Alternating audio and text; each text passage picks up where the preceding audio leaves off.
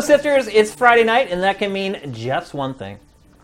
It's time for Game Face at Sifted.net on Sifted Games in what could be our final episode here in our studio. Sifted a game face, Infinity War, the last the last showdown. And I do appreciate that some of you decided to stick around and watch our stream instead of going to see Infinity War. What is wrong with you?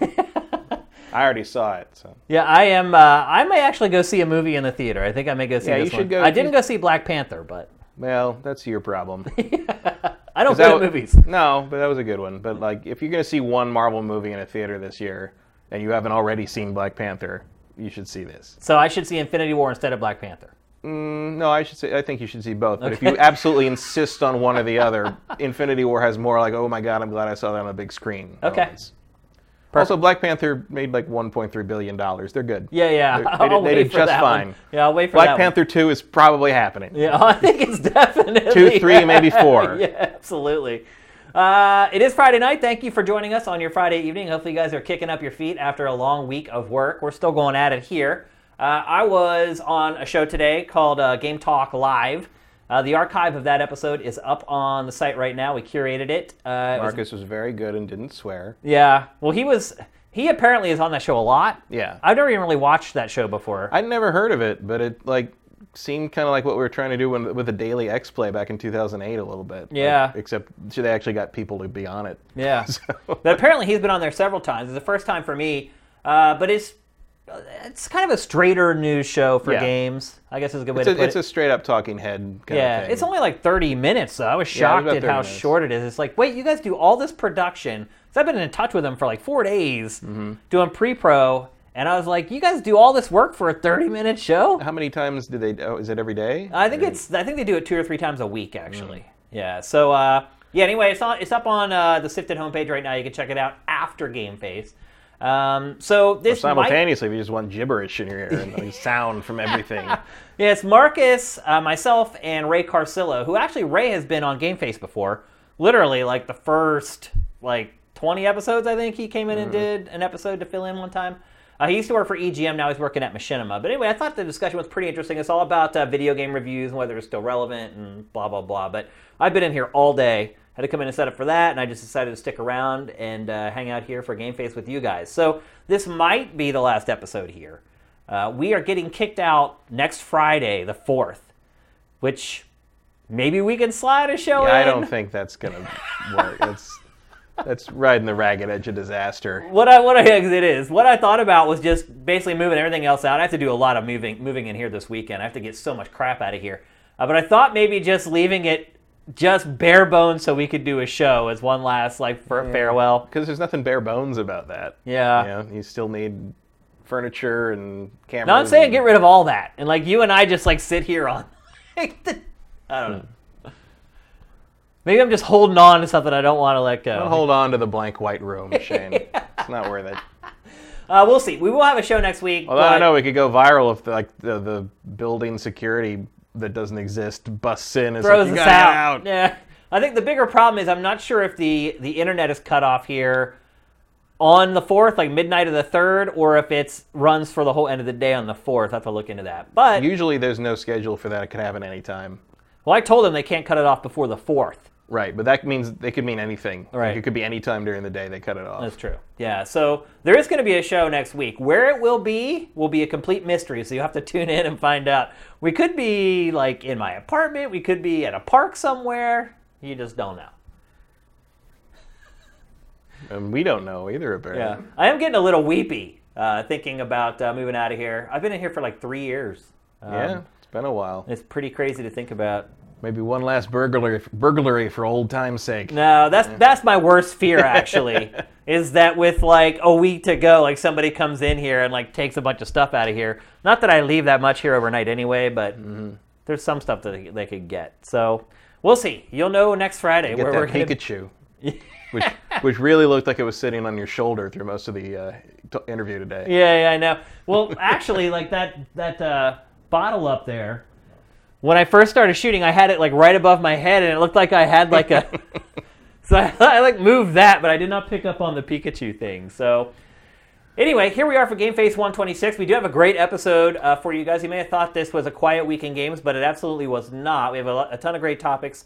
Uh, one more housekeeping thing.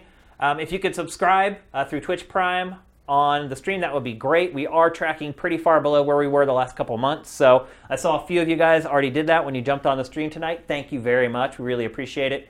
Uh, but if any, any of you guys haven't done it yet for this month, please do. Uh, it's a free $2.50 for us.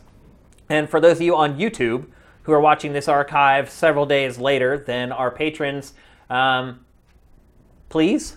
Yeah. it's really not hard. Why not? I mean, we've been giving you Pactor Factor and Game Face for free. It literally takes like a minute to go to our uh, Twitch channel and give us a free $2.50 if you are an Amazon Prime subscriber. We would really, really appreciate it. So that's it. it might be the final intro in our old digs, but let's get on with the show.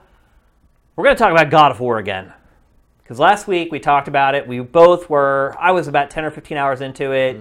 You were about the same, maybe a little less, or maybe you were ahead of me last I was week. way ahead of you. Yeah, and I just lapped your ass over the last seven days because the game is so freaking good. It is so good, Matt. Like I, we published our game, my game eval yesterday, and uh, anytime I write game evals or do anything serious editorially, I keep hyperbole out of it. So I don't make like crazy declarative statements. But this is a frickin' video cast podcast, and uh, I, I've got to say that I don't know that I've enjoyed a game as much as I've enjoyed God of War since Resident Evil 4. That is a big, big statement coming from me. To me, this game just got better and better and better as it went on. By the time I finished it, I don't know exactly how long I spent. I think it was around 40 hours. It could have been more. Sounds about right. I didn't want it to end. I wanted it to just keep going. And truth be told, you know, they throw you back out into the open world and you can't continue like mopping up side quests. Yeah. And I'm absolutely going to do that, Matt. And I cannot remember the last game like this where the game ended with stuff left to do and I actually went back and did it. I I know Well, it people have helps been that the combat system actually has some meat on it. I uh, Like it it's fun to play. Like that, you know, you weren't just trying to finish No. a story. You're, it's fun to play it. No, a lot of times, like when I get to the end of games like this, I, I feel like the last like five or ten hours, I'm like, okay, like this can end now. Um, this game, no way. I just, I simply did not want it to end. Um, I don't know how much a higher of a recommendation I can give to a game. I mean, the crazy thing to me is that it is, it still has old aesthetics to it because it's design. It's not an open world game. It's about as close as you can get to being open world without being open world. Yeah, But- it's, it's uh, I- in this in that sense, it's a little bit like The Witcher Two, where it was just like Yeah, big open that's a- that's a good but You have to transition between those areas. Yep. Because there's lots of times where you play it where you and I and Sam when we were talking before the show, he's like, "Is it? An, it's an open world game, right?" But because you look at it, it feels like it is, but technically it's not. Yeah, there's places to you know openly explore, but it's not like here's a giant map with stuff to do that you just run from place to place. There's like there's gateways to you have to get through story wise. There's uh, the collectibles are not as out of control as a Ubisoft game, for No. instance. Uh, and usually most of that stuff is fairly meaningful, I would say. Almost all. Um, there's yeah. a couple of like just sort of like, hey, go pick up the the go kill these guys that were my crew or whatever. But like for the most part, I'd say like the the side quests or the favors as they call them, uh, further things and give you worthwhile items and expand the world well enough that they're worth doing. I also wish I had gone and recorded more B-roll because obviously this footage we're looking at right now is literally the first like few hours of Mm-hmm. the game when I first started playing it. And by the time I got to the end of the game, watching me play now is a completely different story Mm. Yeah, from. but you wouldn't want to do that. Uh, it like- spoils too Yeah, much. Like my friend, Yeah. one of my friends came over uh, the other day, and I had it on pause, and I was pretty far. I was probably like eighty percent of the way through at that point. And uh, he came over and he's like, "Oh, let me see what it looks like." I'm like, mm, and he's playing it. He's like, he's very like hour two in. Oh, okay. And I'm like, I can't unpause it because I had it on the on the screen where you see the armor. Where, Yeah, you know, yeah. And I and like you know, he's like, "Oh, you got fancy armor." I'm like, "Yeah, I, ca- I can't unpause it because like the dialogue they're gonna have is gonna and where they are is gonna Ruin something. you know expose some stuff about and like really it's about you know I'm not a, a total like oh no spoilers pristine I can't know I don't care about that shit but like and in fact I know Norse mythology well enough that early on in the setup I realized a lot of what was going to happen but the way it unfolds and how it happens is worth being surprised by. It's also one of those games where once it ends, you start looking back at things that happened throughout the game where you're kind of like, what? What's that? And you're like, oh my gosh, now I totally get Yeah, I think what was going on there. I think this is a long game, but I think uh, narratively it would be an interesting second playthrough knowing what you know. Yeah, just to see if there were other little clues hidden here and there. Um, yeah, I uh, I am shocked at how much I like this game. Um, I mean, I've liked God of War in the past. I kind of started to burn out on it a little bit. uh, Yeah, I I didn't finish three. I did. I mean, Um, I, I I I basically bailed out in that big Hades maze. yeah, Um, I, I I get it. Cause but for me, by the last is kind of what I was saying earlier. The last four or five hours of that game, I was fighting to get to the end of the Yeah. game. I wasn't necessarily enjoying it all that much at that like the point. other I had enjoyed a lot of leading up to that, but it kind of like burn out. and I felt like the, the at least the later God of War is like uh, uh, three and Ascension. At a certain point, I felt like I was just like grinding my way from boss fight to boss fight. Like the Yeah. individual, like the combat with the kind of the cannon fodder enemies was not enjoyable and just sort of a waste of my time. It was just a means to an end. Yeah, and that's n- never true in this game. Never, Like every fight is ever. interesting. Every even like you know, there's a there's a one of the realms you can go to is just basically an arena battle thing. You Yeah. just, you just you know work your way up through harder and harder fights. And I had one fight where I had to kill. I think I had to kill hundred enemies, and it was great. Yeah, it like really it was. is. It was. It, like, I've su- impressed myself, surprised myself so many times playing this game. Like some of those scenarios where you just drop into a room and enemies just start flooding in. Your first instinct is, "I'll never get through this. I'm so screwed." And then somehow you start using all the tools that you're given, and you can work it out Mm-hmm. so many different ways too. Because I used the crap out of Atreus, Kratos' son. You came in here today, you're like, I hardly even used him. I keep forgetting about. It. I use him like if, if you you can use the summons with him to like electrify everybody or whatever. I, Yeah. use, I use that when I get in serious trouble. I had the wool. I used the wolves. but I continually um, like I'll continually finish a fight and he'll say like I didn't really do much that time and I'm like oh right I forget yeah I can do yeah But that's another thing that's cool. Like if you if he really takes over a fight, Yeah. after the fight's over, there are different things that they say to each other based upon how much you utilized him. and to be fair like in the harder fights in the game you have to use like he he's a Oh, yeah. key part of your your arsenal in the Because there are sense certain enemies where he is extremely valuable. Mm-hmm. Where literally like one arrow from him can drop a guy that might take you eight or ten whacks of your axe to take down. Mm-hmm. Yeah, it's like one of the. I had to learn like kind of the thing where you know there's somebody, some the guy's far away. They're charging up their red attack that can't be blocked. I can't get to them in time. Oh right, I can shoot him with with Atreus. And after you level him matters. up, he I don't want to spoil too much, but after you level him up, he, his arrows start taking different properties that can be really, really valuable in some of the game's Mm-hmm. Yeah, harder filling out the skill filling out the skill tree happens pretty early, really. But like, I finished. uh, I actually filled up all my trees like ten minutes before I fought the final boss. really, Yeah. Well, you said you don't have Atreus all the way filled up.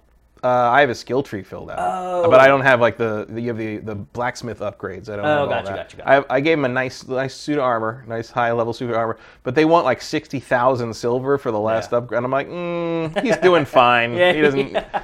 Well, I can tell you, you do not need that. it's it's at that point, it's just for vanity. Like you Right. get the armor before that, you're The skills are the most important thing for yeah, him. absolutely. But I did not fill up my skill tree completely until like ten minutes before the final fight. Huh. Yeah. I was full hours and hours and hours. and Really? hours Did ago. you do a lot of side quests? Yes, I did. I, I, I do. Why did I even ask that question? I do everything. If there's something to do before I can move on in the story, I do it. And in fact, I got myself in trouble a couple times because some of the optional stuff clearly meant to be done later. oh my gosh! And because uh, you'll find those little like black glowing like yeah, the orbs. realm tears. Yeah. Oh my god! If, hey, Sometimes purple guys come out of that. And hey, pro tip: do not touch the glowing black orbs. Oh, touch them, but if you die instantly, Oh, from, you're like, gonna just- die Just like not all of them. Like I, there's there's difficulty levels on them, Oh. and some of them you don't even need to fight anything. But you don't like, know until you touch them whether Right, they're but you don't lose anything if something comes Yeah. out and kills you. You just start a checkpoint. Start again, yeah. So it's you know there's no. Have you have you fought a Valkyrie? Oh yeah, bunch of them. That was what I was referring to when I said like I was fighting stuff I probably wasn't supposed to fight Oh. yet. But I, I mean, if you're good enough, if you if you know the patterns, you can do it. It just takes a long, long yeah. time. I, I was not willing to dedicate that much time to beat the Valkyries. I have a I got one down to like half, and I was like, I man, I thing- fought my ass off to get it down to half. not before by the time I mean I by the time I was like almost ready to do the final push to the, the end of the game, I'd beaten four of them, Okay, that's Um, impressive. And uh, which which was fine. You know, it's, yeah, that's it's- great. I mean, it doesn't really matter To because me, I think I think they're like things you're supposed to go back and tackle like after you yeah, I think the they're supposed and to. I think they're supposed to be post game, but I'll say Yeah. it's. A, I think it's a testament to the to the uh, the combat system. Yeah. That like if you if you you're really if you memorize the patterns and you know what to do, and you have the patience. And you, you're perfect in Yeah. some cases. Like you, you'll get through it. The skill trees get crazy towards the end too, because it'll introduce a new move, but then it'll give you like two variations of that Mm. that changes it. And if you start learning how to really utilize those, um, some of them are governed by certain stats that you have.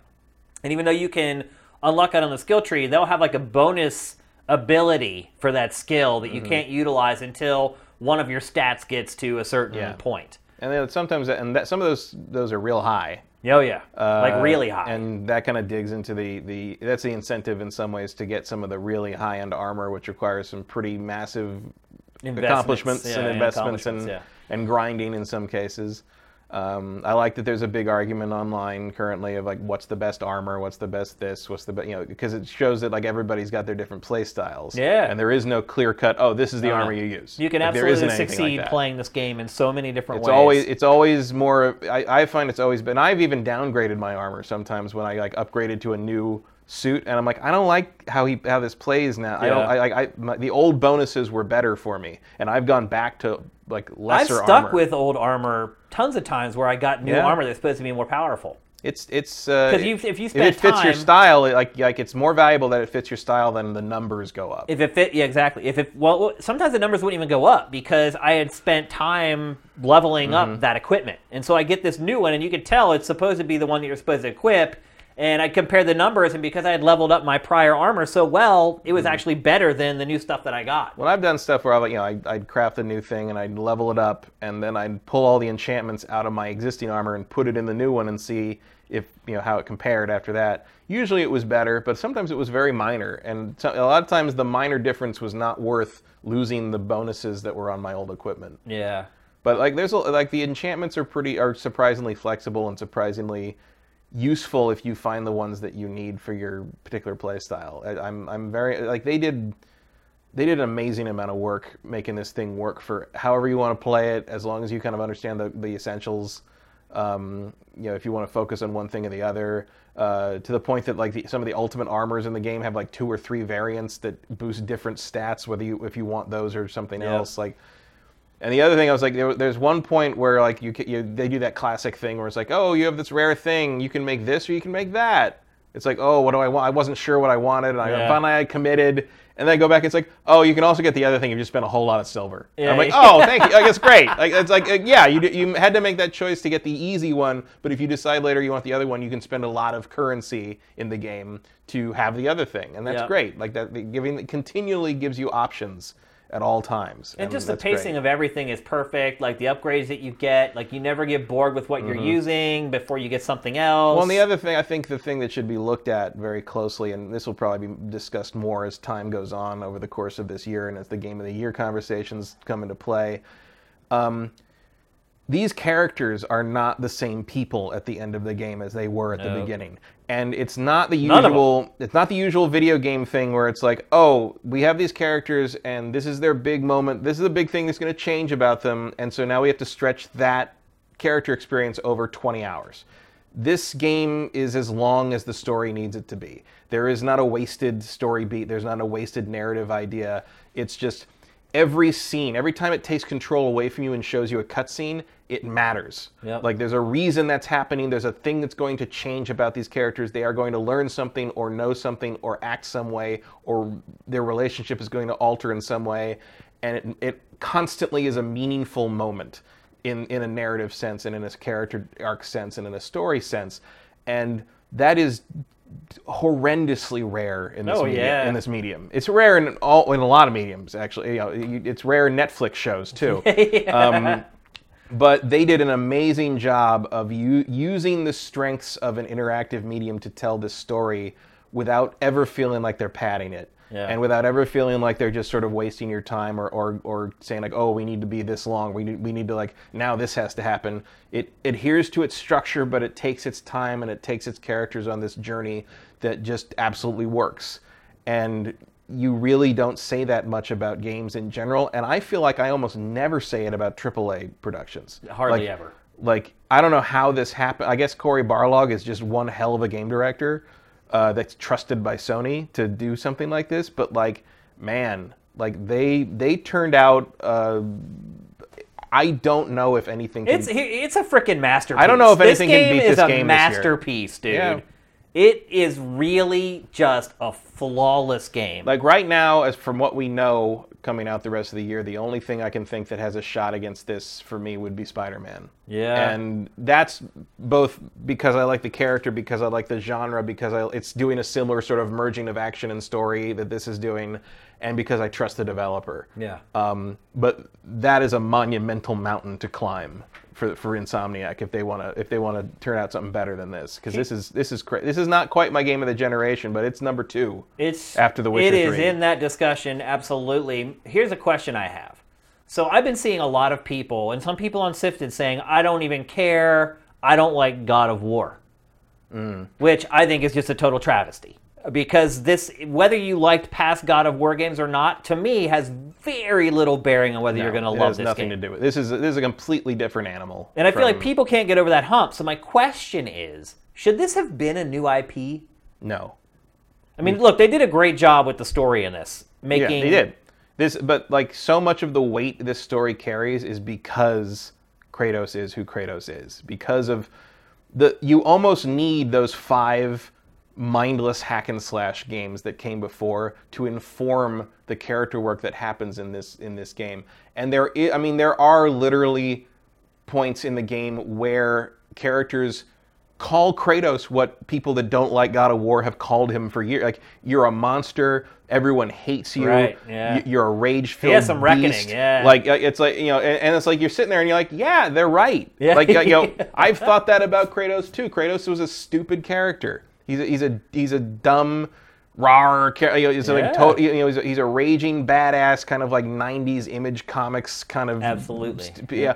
And they take that and they use it, and I don't think They do. would- They use that as a tool. yeah, I don't think you would have the weight the story carries if you didn't have that like just grinding backstory of like this guy has been in five games that were just the same old like mindless hack and slash crap. And I like the game. I mean, I'm not I'm not ripping Yeah. on them in the sense that I think they're bad games. I just like we They talked. were ab- fun, but mindless. they were fun, but very vapid and and like they were all about the the spectacle and the set Yeah. piece to the point that I never even got all the way through God of War 3 when it first came out because I, it, I it, you know it starts with such a big bang with Poseidon and everything Yeah. and you've got the fight against uh, Cronos and all this and at a certain point it's like I was stuck in this section that was just fighting like cannon fodder guys and I didn't care and I just sort of like I just sort of petered out and never this turned game it back also does a great job of building. Yeah, it never does this. game never does that. It's uh, it's a you know, and, and I get it when people say like, oh, I don't care about God of War. I don't, you know, it's like, like, God of War never did anything to make you care, you know, you're right. but this game does. Like, and the fact that they know a lot of people don't care about this character is one of the reasons this story works so well. It's a, it's, I don't know where Barlog and crew pulled this out of. I don't either. But I, I, really mean, it's it's. I guess if you work with this character that long, you're just like, I got some thoughts, and and we're gonna write them down, and we're gonna make a, a game about it. And the reason I compare this to Resident Evil 4 is because kind of the way I, how I was feeling about Resident Evil leading up to RE4 was kind of exactly how I was feeling about God of War leading up to this game. And both games just completely destroyed my expectations of what I thought the game was going to be, and in ways I never imagined that were going to be possible. Um, and then when it was all over, it was just just like with RE4. Like I got to the end of Resident Evil 4 and I was like, I don't want this to end. I want it to just keep going forever. It's just man, this game is so freaking good, people. If you own a PS4 and have not bought this and you have the money to buy it, I don't go buy it. go buy the Yeah. game. Um, if you don't have the money for it right now, start saving right now because I can guarantee you, with the exception of maybe Spider Man, There is not going to be another game better than this one coming out this year. There just if, isn't. if there is, we don't know about it yet. I mean, I've been playing games for like 40 some years now, and this game has left a huge mark. Um, And I was pretty skeptical going in, especially after all the early like crazy 10 out of 10 reviews and all that stuff. I'm like, but see, I this got- goes back to what I've said about all, when sites give games 10s out of 10s like they're candy. How do you tell people how good this game is Mm. when it gets the same score as something that is nowhere near as good as this game? what was the last 10 IGN gave before this? Uh, they gave out like five or six of them last year. Really? Yeah. Yeah, they've gotten really willy nilly with their 10s. And GameSpot's still pretty stingy. For me, it's always more important. Like it was interesting in, in light of the discussion you had on the show today about whether game reviews matter. Um, like my, it's it, individual reviews don't matter to me really. But when I see is like a certain spread of outlets giving the, giving something scores that high, yeah. I'm like, oh, that must that must mean something. I should pay attention Yeah. to this. Yeah. um, which is really all I can ask Yeah. of, of reviews these days. Um, yeah, like I, I, I, I, I think I told you before before the show started. I've run into a couple of bugs. Also, I've noticed they've been updating the game almost every day. Yeah. Every day you get an Um, update. Every day you get a little different update. I don't know what they do, but there's something. Yeah. there. I've had a couple things where like interactive. Well, actually, I did see where, yeah? where they where um where they changed something. So one night it was like three in the morning, and I got to this fight that I just could not win. It was against the Dark Elves, and what was happening was they dicks. they are they are tough. They're some of the toughest enemies in the game, especially when you first start facing them. You don't really know how to fight them. And I had fought like a couple, and then there was like a, a semi boss fight, and then you drop down, and there's like this valley that you have to fight like eight or ten of them. And what was happening was I was fighting, they just kept respawning like over and over again. What I needed to do is go and like throw my axe through like those throbbing things in a row. And that night I played it that part for like an hour and a half, could not beat it. And I was like, man, this is driving me crazy. I'm like, screw it, I need to go to bed. I go to bed, get up, work on the site for a while, um, go back to play it. I and there's an update. I load it up. I have to fight them once. Hmm? They don't respawn. They they no longer respawn. You may. I wonder if you were fighting one of those guys that summons them though, and you managed to kill him early. Because No, I had wiped out everybody before, and they would just start dropping down from the sky again. Hmm. And I was like, "How do you beat this?" I'm like, "I'm so lucky to beat the first eight. Like literally, I'd use like all my health, had like a couple pixels left on my health bar, and then eight more dropped in. I'm just like, "Oh my!" It just kept happening over. I fought it like 15 times in a row. Couldn't hmm. get through it. The next day, first try. I wipe out the first eight, and no more come, and then I'm able to just stand there and throw the axe hmm. and move on. Yeah, I've only had a, cou- I have a few things where interactive objects weren't interacting, and Yeah. usually that usually you just need to kind of leave the immediate area and come back, and it'll work. It'll reset. And then once I was in a dungeon, and there was a section where you had to you had to open a big door with a chain down in this hole, and or maybe it was open a chest or something, and um, you had to fight the guys, and I fought the guys, but one of them ended up falling off the ledge in, onto the main floor, and I couldn't get down there because like the only way down there was a chain that wasn't down. You know, you, have, you, know, you kick the chain, yet, yeah. and I couldn't interact with anything because I was in combat, and then I fell in a hole with the chest, and I couldn't interact with anything, or even to climb out because because I was still in in combat, combat mode, and I no, yeah. I, there was no way to hit the guy down there because he was down below the, the cliff. So I basically had to reload the checkpoint. So I lost like five minutes, but like Yeah. that's the only technical problems I've run into in the whole thing. But this game respects your time. There's healthy checkpoints. There's checkpoints mid boss fights in a lot of Mm-hmm. cases. Um, I never felt like it was just like messing with me and just wasting my time. Um, The only know. the only things like where I've uh, hit points from was like, oh, that was that was kind of nonsense. Was uh, when I was fighting optional stuff that was above my level. yeah. But like that's what you get when you do that. You know, like, I mean, I really struggle to find hardly any relevant criticism of this game. Um, the only thing that really bothered me through the entire game was one of the blacksmiths. The one blacksmith, the voice acting and You don't- the you- writing for him, I thought was just terrible. you didn't like the uh, germaphobe blacksmith. No, I thought that was so dumb.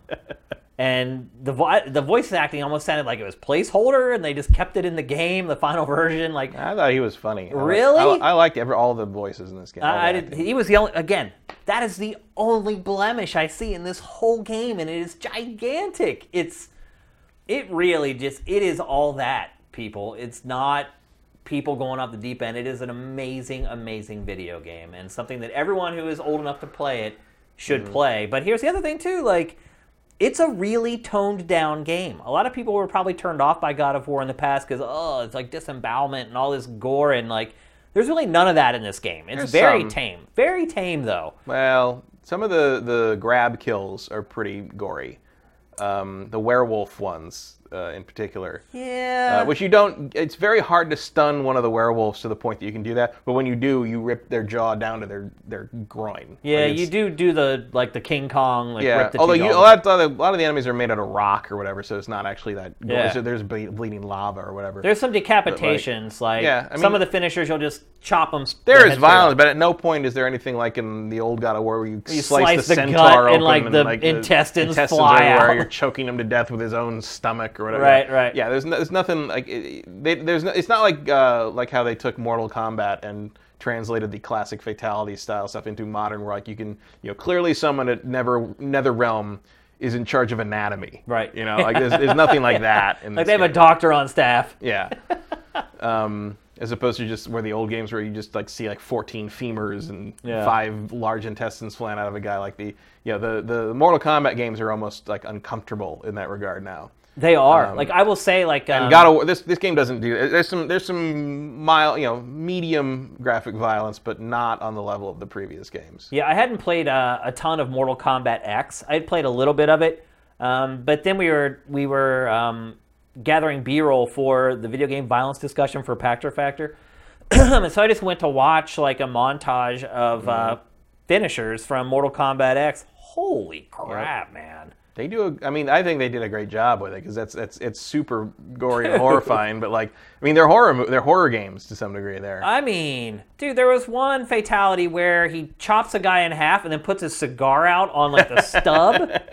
Like it was just, I was like, holy moly! Like I could see where like a parent would watch that and be like, oh my god, my kid's playing this stuff. Yeah, like, it's M-rated. What are you doing? Yeah. What are you doing, Mom? Why'd you give him mean, Mortal Kombat? if there is an AO, that would probably deserve the AO Eh, for violence. it's it's too cartoonish for that. I me. don't think it is. I think it's too realistic. Well, you cut someone in half and try to have their legs stand up long enough to put a cigar out on them. Like it's it's it's like uh, it's like splatter gore movie. You know, it's like it's like how people laugh at like Friday the Thirteenth kills or whatever. You know, it's like it's just There was that- no Friday the Thirteenth kill in all the Friday the Thirteenth movies that were as brutal and gory as Mortal know, Kombat only because the effects didn't allow it. But like some of those like old like you know horror movie like those kind of like more independent horror movies were like like Bad Taste and the early Peter Jackson stuff like. It gets like it gets that bad. I mean, it's but it's it's like you know horror fans laugh at it. You know, Yeah. it's it's. I didn't laugh at these. I thought they were looked really re- too realistic. I think they could have Yeah. used maybe a little bit of an art style or something to. Nah, I, I like the way they are. I mean, it's no one else is doing that. Like there's Not other- anymore. Well, I- I'm sure there's probably. I mean, we might hear about a new one next, this yeah, year. probably will. It's about time. We are due for sure. So, I don't know. You guys have watched us a lot. You know, a lot of people accuse us of being like uh, Debbie Downers, or we're too skeptical, or we're too jaded. This is why. Because when a game like this comes around, you should listen to us because we don't get hyped about games like this very often. And this is one of them. Um, Well, it's and- also more like uh, you know, if you're hard on things because you know they can be better, Right. And then every once in a while, a game comes along that lets you go, see, yeah. they could be this. Yep, like this. You know, this could be what you're playing all the time. Yeah. I really wish I could just go from this game to another game that's just as good. Yeah. It, it like makes the next couple months look like really dour. It's like, what am I going to play that's going to hold up to this thing? Which is why this weekend I'm going to go back. I'm going to start mopping stuff up and mm-hmm. uh, continue playing on, finishing some side missions that I haven't finished, and Yeah. There is going. there is a lot of post game content. Yeah, I mean, um, I finished the game. I did probably 30% of the side missions. The side missions aren't like, hey, here's a hat. Take this hat 100 yards over here and give it to somebody. Mm-hmm. Mission accomplished. Like, there's, they're not like that. Like, some of those missions will take you like 100 miles away from where you start the mission, where you go on like a 45 minute trek and then fight a boss and then come back and like, Well, there's a lot of them are like not even that. It's I'm more I'm more talking about kind of the the the optional dungeon style things where Oh. like where like you, you where you you you find one and you play a little bit and you're like oh like I'm not remotely ready for that like Yeah, yeah. The like where you- Valkyries. The first time I Yeah. found a Valkyrie, literally like two hits, dead. And I was like, oh, I can see where this is going. I'm gonna have to try this fight a ton of times and perfect everything to beat it. I'm like, I'll come back later. Mm-hmm. And there's what ten Valkyries, eight. yeah. And then eventually, at a certain point, they mark them on all the map on the map, so you can go and track them down really easily. But Mm-hmm. Yeah, you, you, you know, you find most of them on your own. I think. Yeah. But uh, I don't know. I can't give a higher recommendation for a video game than I would give for God of War. Mm-hmm. It's to me, it's it's a masterpiece, and I haven't said that about very many video games. So Yeah, now now it's time for people to complain that it's only on PlayStation. yeah, I think a little bit of the pushback on the game is because it is an exclusive. Yeah. Um, I've, I've seen people like some of the criticisms I've seen people give the game. I'm just like, okay, like you must have played like 20 minutes of the game. Yeah, I will say that like you're judge if you're judging this game by the first couple hours, you haven't seen anything. Anything. Yeah, it's it's you, you, you gotta you gotta be in for it. Like, and I'm not saying it, it's oh it gets better because it does get better, but it's like it's still really good. But it's like I feel like there's a lot of people I've seen a lot of impressions where people are like, well, I played for two hours, I don't see what's so great about it. what's the big it's deal? Like, it's like well, it's not. It, it doesn't just like come right up and, and smack you in the face with it. Like it's Yeah. it's a, it's a it's got a burn to it. It's got a pacing to it. Yeah. Like you gotta let it. You gotta let it. But it's very well paced. Yeah. Like I was never bored. But people seem, in but this game. there's people that seem to be like jumping into this and being like, okay, like you have one hour to like make me think you're the greatest game of all time, yeah. and like, but I think people like no that just do that. no matter what, they're never going to admit how good it is. They're just looking Yeah. for a reason to not like it because they don't want to like it. Um, but look, the one thing, Boing, yeah, boing, the one thing I would say is like this is not for kids. Yeah, Um, you should should be an adult before you play this game. yeah, you can be a teenager. But uh, hey, there there are a lot of parts of prior God of Wars that aren't in there. I mean, we talked Yeah. about the gore Although I admit, like, if you're not an adult, you might not get some of it. yeah, Like, like it's it's. If I was a t- when I was a teenager, I don't think I would have understand understood very well m- a lot of the themes that are happening in this game because it kind of it, it's kind of for the older demographic. You know, it's the dadification of video games. Yeah, yeah, It's you're like, right. You know, Yeah, absolutely.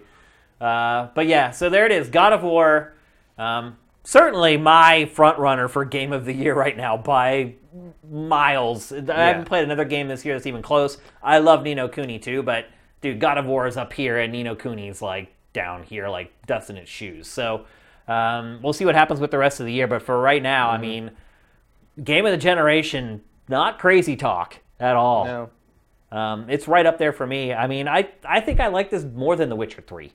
I do not. Yeah. I, I just actually just played The Witcher 3 through again for the third time on Xbox One X now that they did the HDR patch. Yeah. Yeah, that game's still my, my It's an amazing Whole, game. ge- whole generation.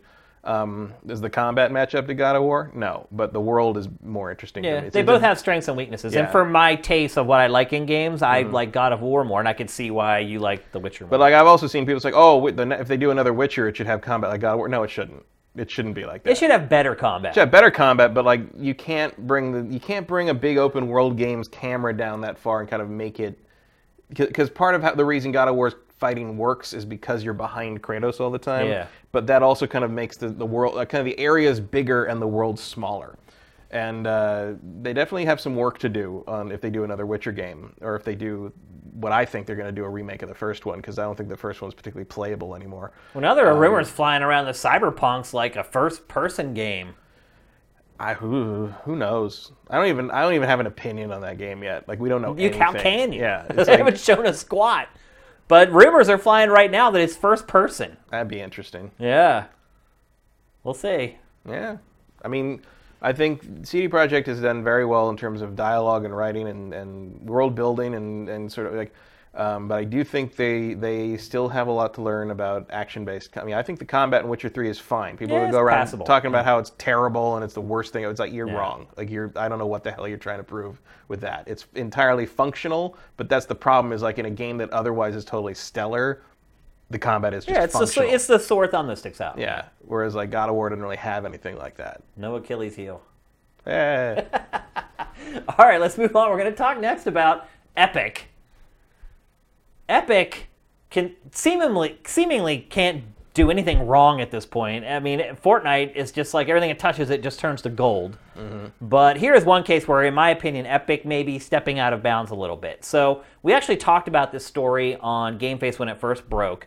That Epic was suing a 14-year-old kid for cheating in Fortnite, and it wasn't just that he was cheating; it's that he was promoting hack tools on mm. his on hi three different YouTube channels. The kid had 14 year old. He had three YouTube channels promoting his Busy. yeah, promoting industrious. Yeah. Promoting his hack tools, trying to make money off his hack tools. So after the story broke, we were kind of like, whoa, he's 14. Like the mom got involved and was like, hey, like, how can a 14 year old even consent to your terms of service? Blah, blah, blah. And I think ultimately we kind of fell somewhere in the middle. We were like, well, you know, we hate cheaters, but mm-hmm. this kid is like 14 and we did dumb stuff when we were 14 years old, blah, blah, blah.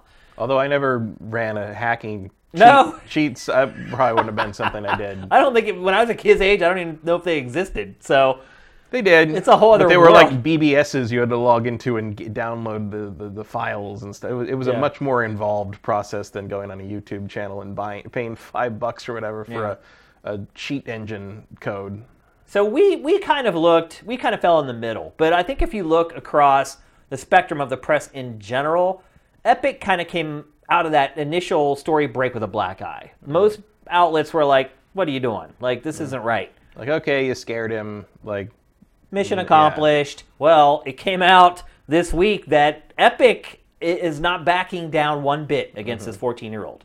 sounds like they're basically are they're gonna make an example out of him, hell or high water. Before, well, here's the thing though. So, is it going to hurt him, or is it going to hurt his mom and his family? Gonna hurt everyone involved. It will, because ultimately the money that his mom doesn't have from that fine is going to negatively impact mm-hmm. his life forever. Yeah, well, I think Epic's idea is basically saying like, yeah, like if you do something like this and your kids do something like this, this is what'll happen. Uh, the uh, impetus being like, you know, watch your kids and parent your kids and make sure you. But it's like, Which I think we both agree which is abso- with. yeah. absolutely, but it's like that ends up with a very creepy scenario where it's like, oh, you got let your kid playing games online, but do you know if he's selling hack tools that are going to get your like fin- finances Do you ruined know forever? if he's elite hacker? Yeah, and it's like I don't know. Like I kind of see both sides on this one, where it's like, yeah, I can understand if he was really that integral in like distributing that kind of thing. Like you would want to really nail him for to discourage that kind of future behavior. But like, It's not like he was a hacksaw kingpin. Like no, but we all. I, his I, YouTube channels were pretty small, and but it's also like you know they found a target that they can prove was that, and then you know, and then like like you know, so I read the letter the mo- the mother wrote. Uh, talking about how oh the you- judge, about yeah. how basically about how it's like it's Epic's own fault that they couldn't stop him. Uh, and actually, she said that, that they couldn't curve his behavior. I'm like, no, it's curb. yeah, and it's your job to curb the Yeah. behavior. Not you got, you not got to keep an eye on what the what your kids are doing. Like even if it's just sticking your head in once in a while and be like, what are you doing? Like, Yeah, really, literally, just what are you doing? like how many? Do you know how many YouTube channels your child has? Yeah. Like, kind of thing. to make that PSA. Screw Schoolhouse Rock. This is like the PSA Yeah. for like 2018. It's 2018. Do you know how many YouTube channels your child has? You remember? Like, remember that the, Yeah. the 80s thing? It's like, Yeah. you know where your child is? Yeah, absolutely. It's, mid, Yeah. it's 12, 12 a.m. or whatever, 11 Yeah, it's p.m. funny. Um, Here's my thing though. So I remember there was there was a parody ad of that for X Men back when I was like very very young reading comics and like you'd see them in little ad things. It was a bunch of pictures of of uh, of ki- like kids like from like a comic book drawings of kids, but it, it said it's 1982 or 84 or whatever. Do you know what your child is? And and like one of them was like like with red uh, like paint was written Mutie on it, and I didn't know it was an ad. And I was like, what does that mean? And like my cousin's like, oh, it's, it's like a mutant because the kid's a mutant. You don't know who's a mutant and who isn't. I'm like, who's the mutant? Like I, I didn't realize that like like it was like it wasn't just. I, I didn't realize that X Men was totally fantasy because I was like Right. six. Yeah, yeah. And I and I was like, and, and I was like, you what is start it? looking at everybody. You're like, And he was trying. He was like explaining it in universe. So I for like about a month, I was like, I was trying to figure out who was a mutant. yeah. And uh, I miss when I, when you're a kid and everything's a little more magical. it Uh, really is. It'd be nice if you could package that somehow.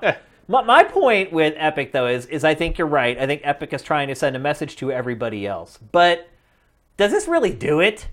I mean, we're talking about it, but most podcasts aren't talking about it. It's not like it's this huge international story. It's CNN hasn't picked it up and ran with it. Also, I think you're doing fine. Yeah, seems He, to be. he does not seem to have sunk your business. No, I think you're right, and I think that's So- another thing. Since that lawsuit started, Fortnite has become this thing that it wasn't back whenever this all started. And it's like at a certain point, I think you've scared the kid. The kid's not going to do it Mm-hmm. again unless he's a complete idiot.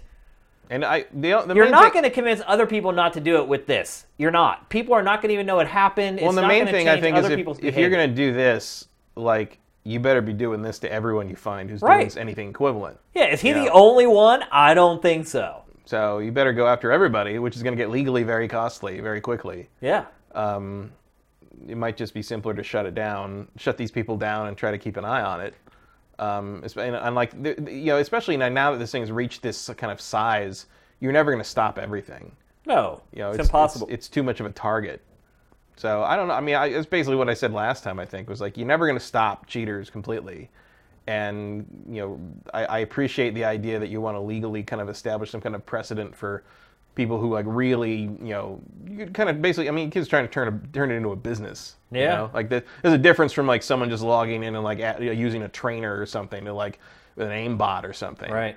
Um, but there's a point at which you know my my main uh, thought would be like this is such a juicy kind of human interest story if you push it much further that like the mainstream outlets are going to pick up on it and be like a video game publisher would make that makes this much money per year is suing this child for 40 million Whose, mo- dollars whose, mom's a single mom Right. and works as a secretary and can't like make ends meet, and they're just that fine her yeah. like a quarter of a million yeah, at a certain point the optics get real ugly. right. um, and it hasn't happened yet because this story hasn't broken out of the enthu- enthusiast press circles. But Yeah. like, I feel if they keep pushing it and someone picks up on it or tweets it to the right reporter, they could end up not regretting it so much. I don't think it's going to kill Fortnite or anything, No. but it's just like they're not going to look too But. I guarantee you that if that happens, Epic will turn tail and completely change its tack towards this. Guaranteed. So why not just do it now?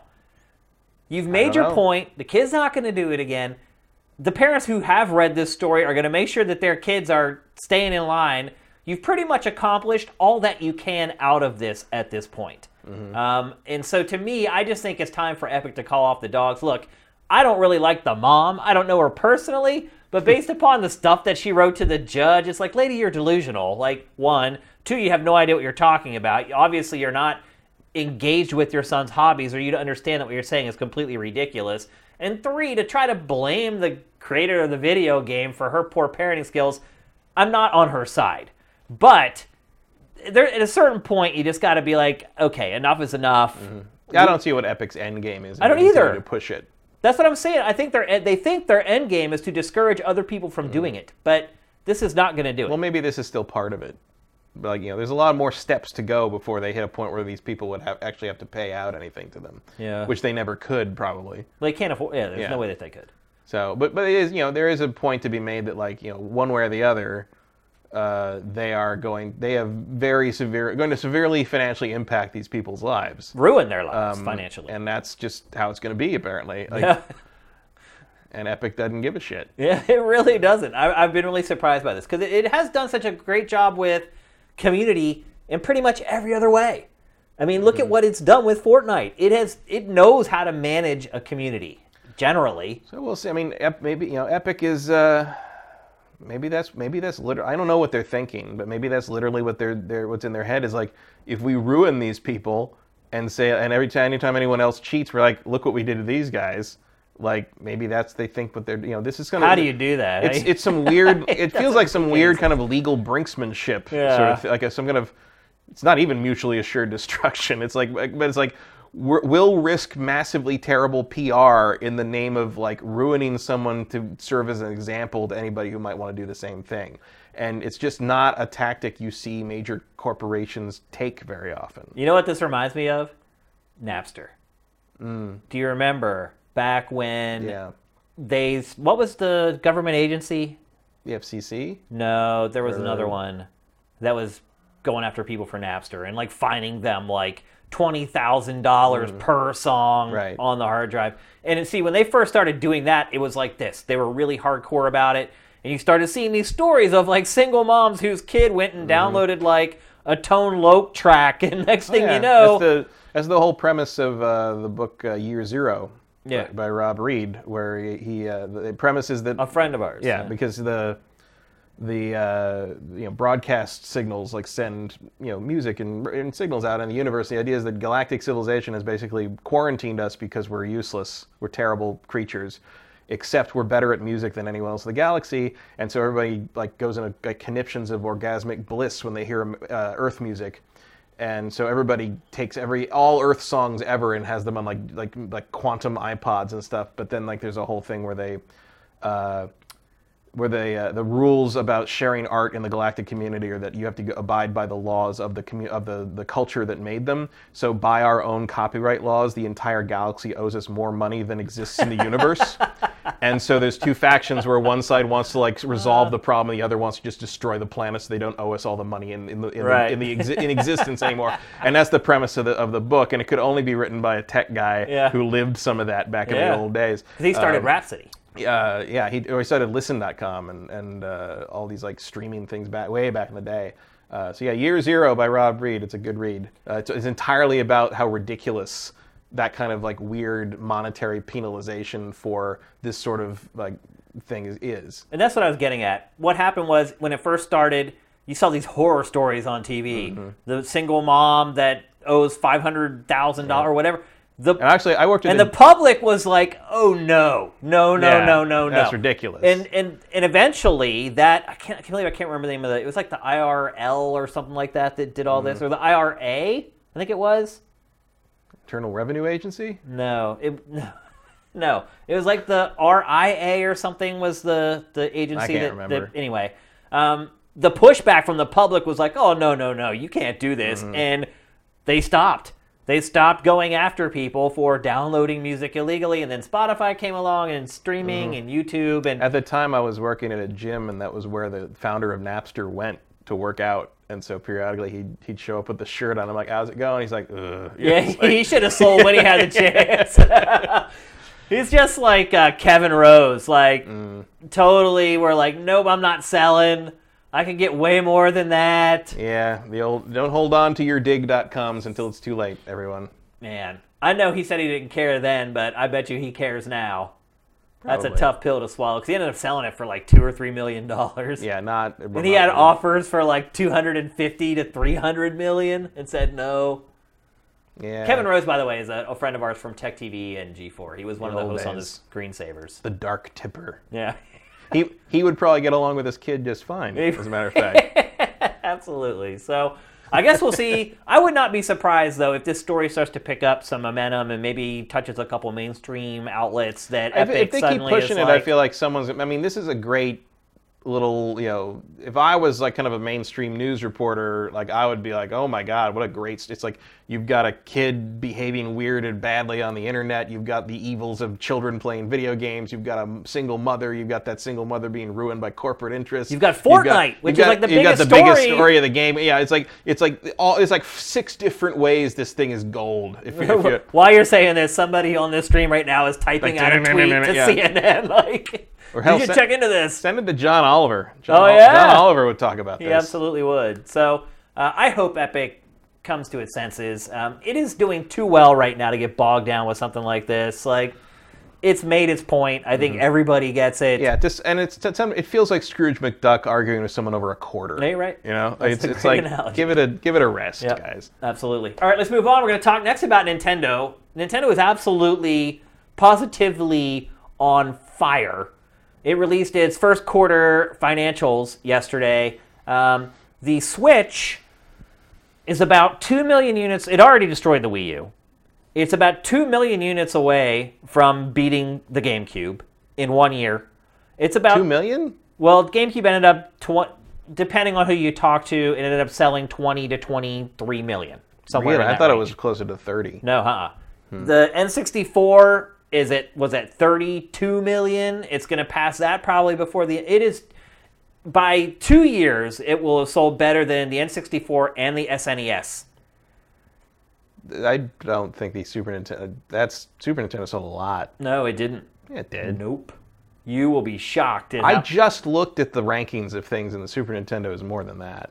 it's not. It's like Because that's the re- that's- It's like 36 or 38. No, it, it outsold the Genesis. It was a way. The Genesis was less than I thought, but like that was why the Nintendo 64 and the GameCube were were considered like not failures but underperforming because they didn't match what the Super Nintendo did. The Super Nintendo sold like crazy. I think I, I thought that as well, and all the the data I looked at on this story, that is not the case. I mean, it did sell well, but the standard back then was way different, Matt. Like to sell Oh yeah, I know 30 that million consoles bigger. back then, that was huge. That's just not how the market is now, though. Um, I don't know. The Yeah, stories Super, that I read. Super Nintendo sold 49 million, so that's a ways. Where'd you get go. that data from? Wikipedia, their list of all console sales. Huh. So So I then I was subject to some fake news this week, apparently, or some bad Um, reporting. you were right about GameCube though. GameCube GameCube's 21.7 million. So yeah, Nintendo the Switch is about to pass the GameCube and the and the original Xbox, and In a year. and it's not far off from the Xbox One. Xbox One is estimated 25 to 30. Yeah. Uh, so by the end of this fiscal year, I would say it's gonna beat. Yeah, Nintendo 64 is 32 million. I don't know if it can catch. So 50 how does the data right for the other two consoles, but they had it wrong for the SNES in the article I I don't know.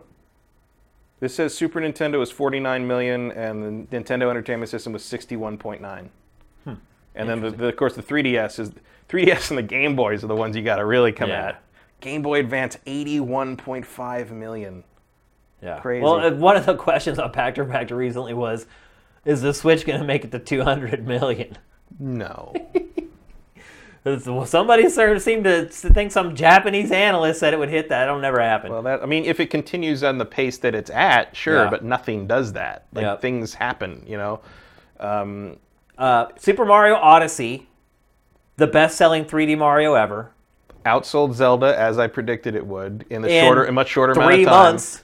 I remember you were a little skeptical about that, but Yeah. never doubt the Mario. But that's because Mario's 3D king. Mario's have not sold that as well as Zelda in the past. Right, this but Mario. Mario is king. Mario will always be king.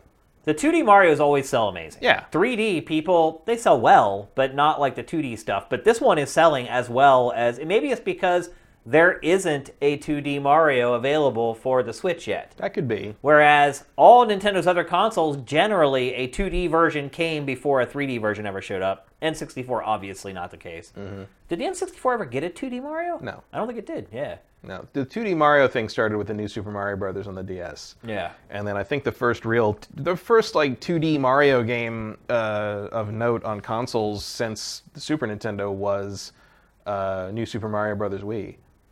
So right, it was a long, long time. Uh, they were they were hammering that 3D, yeah, and like the, the Mario 64 obviously did very very well, but I think Mario Sunshine went off the off the rails a little bit, and. Yeah. Uh, yeah, I think uh, it- you know going back to the, the 2D, the new Super Mario Brothers version, which is the, the increasingly ironically named New Super Mario Brothers subline. Um, I think that just it was really familiar. It was exactly what people remembered. It was what they wanted to play. It worked well on the sideways Wii motes, uh, so like, you didn't need a whole bunch of other controllers. Everybody could play together and uh, hate each other uh, by bouncing off each other's heads, trying to beat a boss when everybody's wasting the lives. And you do not you do not respawn. I will beat him, and then we will continue playing. Um, they should have called that divorce mode, really, the, the, the co-op mode on that game. So I can understand. And then Galaxy, I feel like you know, while I think Galaxy is one of the best Mario games ever made, like I I, I get that it's kind of more for us. It's Well, it also the- it did start to bring people back to 3D Mario a yeah. little bit. Also because it was just like the it was a little purer, I think, than Sunshine was. No, it was absolutely. It was less Um, gimmicky. and uh, you know, I, th- I think uh, I think Odyssey was the right game at the right time for Mario in this case.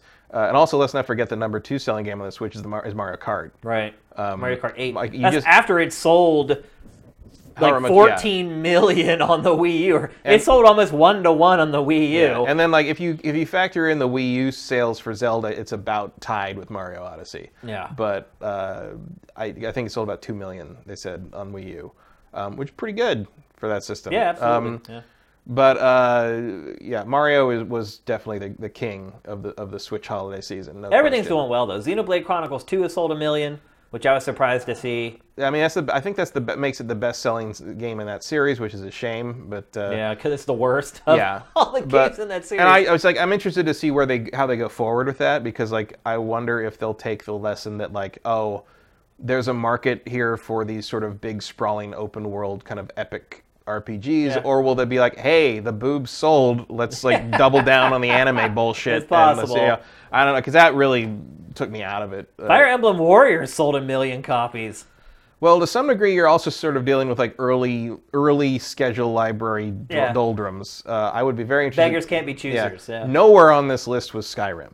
No, I noticed. no. There's really no third party stuff. No, and whereas mean, well, no, no third party stuff, but it's uh, interesting to note that like no one has bragged about Skyrim sales at all. Whereas like every other day you hear some story about how some indie game from five years ago, three years ago came out on the Switch and it's the best. Like in a month, it sold more than we have on PC in like three years. You know, Right. like you get these success stories of these ancient in by gaming terms indie games coming out and selling extraordinarily well on the Switch, and Skyrim has been running silent, which i which makes me wonder how well that thing did. Um, although part of the problem obviously is like these indie games cost 15 bucks and Skyrim is 60. Yeah, yeah. Bethesda Bethesda's got some balls asking full price for some of these. Like I mean the 60 bucks for the Switch versions of Doom and and and uh, uh, Skyrim are a little much to me. As is charging 60 bucks for these the VR version of of Skyrim, especially if you already have Skyrim. Yeah. Like I feel like if you already own 15 Skyrim bucks. on a platform, you should that should be an upgrade. Absolutely. I agree. Um, so that I think the price is holding them back. Yeah. And then what was that Kirby thing? You see that Kirby thing? Kirby's also sold over Where Kirby was like the- and it just came out. the highest. Well, what was it? It was something like revenue wise. So the, literally the amount of money made. I think uh, if I'm remembering right, the revenue of uh, Star Allies. 90% higher than the last best revenue Kirby game, which was from 2002. Now, the 2002 one sold uh, for 30 bucks and the new one's for 60 so part of that is just it's you know you make they're making more revenue off of each copy sold because it's double the price but it still indicates a massive leap in how many units were sold regardless Everything that you put out on Switch is just coming up aces. everything nintendo puts out Yeah. so which is the purpose of a nintendo system Yeah. obviously Uh, but in the midst of all this success, the new CEO, who hardly knew you, I don't even really know Mm-hmm. his name still, has stepped down. sure I mean, you're looking at what a year and well, no, it's Go been out more- on it's been- top, I It's guess. been more than that, but when did Iwata pass away? was that 2015 Yeah, it's been two and a half years probably. something like that yeah He didn't keep the job long. No And in the midst of that, he brought Nintendo out of the doldrums. I mean, people will say, "Oh, People- it was yeah, Iwata's argue about- idea or whatever." yeah, what was the plan that Iwata left in place like I don't know if we'll ever know that I sure. don't know if I believe that or not, but I mean I'm sure they had an idea what they were doing Yeah. but like you still have to go out and execute on that. oh yeah I mean, it's not just like, hey, let's make a and let's console not forget a it, hybrid. it was the CEO clearly who you know it took long enough, but they fixed you know they fixed their production pipeline problems, and That was not that is- that is not Iwata. That was the new guy, and that was that's not an easy thing to do. I mean, You're bucking ag- We- against decades of tradition. yeah, and we knew they were you know they're capable of it obviously, but you Yeah. still have to motivate and, and get those gears turning, and he did it, and I have to say that that was a well done. I mean, like you know, people talk about how like you know that was weird. I remember because remember the Switch was the Is his name Kimishima? maybe I can't remember. But I, I mean, remember- think about that. you We don't remember even know his name. But you remember his He's the gone. sales of the Switch in February were the third place. They Yeah, yeah. And people were saying like, you know, oh, it's because there's product constraint. There's no, there's not enough Switch. Yeah. No, Switch is everywhere. They are, like you can go anywhere and get one. And like, I'm not, you know, that's a good thing. Like It is absolutely. Like yeah. you, like they, they've, you know. but if you're a fan rooting for Nintendo, you don't want to hear Right, that. you want an excuse for that, but like there is no excuse because there, there, it was just there was nothing to buy, Right. And like now it's starting to warm up. I think you're going to see some good sales from the Switch Uh, in April because of Labo. That's the other thing about is like I haven't seen barely anyone talking about Labo in the wake of the launch, but I feel like that doesn't necessarily matter because it's not for our circles Yeah. of people that would be discuss. I feel like there's There's like zero discussion. there's going to be, a, yeah, but I feel like most of the people that bought Labo do not go on Twitter a lot. You know what I mean? No, right. Like, it's, like I think the sales they don't have a cell phone yet. the sales, well, but I also mean like the parents. I mean the parents that Yeah, bought yeah, it. yeah. they the don't have time for social media. I think the sales of Labo are going to surprise some people. Um, Well, it's going to be a big money generator because Yeah. it's eighty some dollars instead of just sixty. So that's going to uh, tack some revenue on yeah. onto every sale. well, no, they can't cause that much to make. so Yeah. like- Why do you think the president? We don't know if he was forced out or he stepped down or whatever, but why do you think he? I mean, look, you're. It's like you're surfing all day, and all day you're paddling. You can't catch a wave, and then all of a sudden this big monster comes, and you paddle your ass off, and you get up, and you're just on the top of that wave, and you're like, "Oh my god, this is gonna be the wave of my life," and then you just quit. Mm-hmm. Like that just seems insane. I don't know what their what the plan is there. I mean, the guy that is taking his place is much younger. Mm-hmm. Um, I don't know if Nintendo's maybe trying to get away because, I mean, truth be told, Nintendo has traditionally been a company that promoted from within Mm-hmm. and promoted from within its senior leaders. and a lot of times those senior leaders would ride it out. Iwata, when he was hired to lead the way, was young by Nintendo standards. I mean, think about Yamauchi before him. Oh yeah. I mean, they basically had to like move him out after he died. Like I think he may have died at his desk at Nintendo. I mean, that's how hardcore he was and how long he stuck around. Um, so it's been interesting to watch this shift away. Iwata was kind of the first one, and they kind of went back, and now they're going back to a younger guy. Yeah, well, I mean, they've gotten a lot of criticism over the years for like, you know, Not getting it? They're not getting it. That their board is all over 65. That there's Yeah. not enough like young blood happening to kind of keep on top of things, and maybe they're taking that to heart. And maybe we don't know what happened internally. Like, who knows Yeah. what it took to get the switch to be what it is? And you know, maybe there was, you know, you don't know if there's warring camps in a company. It's like this isn't going to work. This is going to work. Um, who knows if there were, you know, we don't know like who who was involved in the Wii U, and like we got, uh, know, we don't know what the corporate politics are. We have no idea why this guy would step down, or if maybe he's stepping down for personal reasons. We'll never know. Yeah. I mean, that's the other thing about Nintendo is it's so tight-lipped. It is a tight, tight ship, and we'll we'll never know why he Mm-hmm. Yeah. left. But if we move forward over the next year or two, and we start to see that Nintendo's making some crazy, interesting moves that are paying off for them, and that seem to be the, the result of this guy, uh, this new guy coming in, like well, I guess we will know to some degree. We'll, we'll at least know that they they found a guy with, with some ideas that could compete with what Iwata had given them over the years. It's hard to top the last 12 months. It is, I mean, but that guy moving into that job, he's like, man, I got a way tough- more important to got a tough continue. It's way more Yeah. important to continue because Nintendo's history is, oh, look, this did, thing did really well. Oh, we're just going to not do anything to capitalize on that. right. Yeah. Look that at the Wii. happens all the It- time. It, And was they- like the biggest video game Yeah. console ever. Look at the and Su- it fizzled out in like 24 months. Look at the Super Nintendo. Yeah. The Nintendo 64 sold half of what that thing sold. Yeah. You know, and no one could have predicted that, but they were, they were, and they were making the right moves in terms of what kind of hardware they were after. But they, you know, dropped the ball on the third-party support and kind of having to pay for people to use cartridges and stuff, which is happening a little bit with the Switch again. But like, you've got the digital. But then they tried to fix that with. GameCube, and it did even worse. Yep. But again, it was proprietary. Proprietary media. That's. Over. I mean, it was a disc, I mean, but we're it was there this again. mini disc. We're there again with the Switch, and you're Yeah. already running into stuff. We're like, what was what's the what's the thing coming up that uh, they announced was going to have uh, a Wolfenstein requires a, a download to Yeah. work, um, which is like you that's a problem. I mean, It's even a bigger problem because the on console storage is so Right. minimal. It's a joke. But I mean, everything's coming up roses for Nintendo right now. yeah, I mean, at least you're not in a position like the Vita was, where not only did you have to buy separate storage memory, but the storage memory was owned by Sony in a proprietary format they wanted seventy bucks for. Yeah. you know, at least you can get a cheap SD card. Well, that's true. That's true. Um, so but you have to buy one. Yeah, but like you know, that's like the old days. You had to buy memory cards for everything. Yeah, there's a to me there's a big difference though in buying a memory card to hold your saves versus having to buy a card so that you can actually play video games. Yeah, if you're not saving back in the day, you weren't playing the video game either. Yeah. I was gonna. You're not gonna sit there and play Final Fantasy VII in one sitting. Yeah. Trust nobody unplugs your damn console. Some I'm sure someone's done that. Oh, the absolutely, of course. But like, ideally, as a general consumer, you're that's probably not your plan. Yeah. Although I know people that try to do that, It's insane. and then someone trips over the cord, and like you lose 60 hours of, of gameplay, and like, mm, Yeah. But I again, you know, I've I never would have seen this coming with Switch. It's just been a smash hit. Um, slowed down a little, it seems like of late, Yeah. but as soon as some games start coming out, I think it'll pick right back up. I think people still have a thirst for the hardware and want it. Um, so I think everything's looking good. I, I still think their you know their estimate for the end of fiscal year for hardware is 20 million, and they've already sold 18. So either they're really lowballing or they're expecting the system sales to slow down significantly. Um, whereas their target for software is 100 million, Right. which is high but eminently doable Oh, considering how things are selling so far. Yeah. Um, so Nintendo seems to have a pretty realistic view of how they're. It always does with its financials. Its financial reports, it's not just a bunch of blowing smoke up, up people's Mm-hmm. butts. Like I remember back when the Wii was thriving, and uh, they would have their financial reports, and you read the quotes, you're like, "What? Like you're dominating right now?" But they were realistic, almost pessimistic, Mm-hmm. and I wonder if like that sort of corporate culture ultimately fed into at least part partly of why Nintendo has failed to sustain success when it has a hot product out of the gate.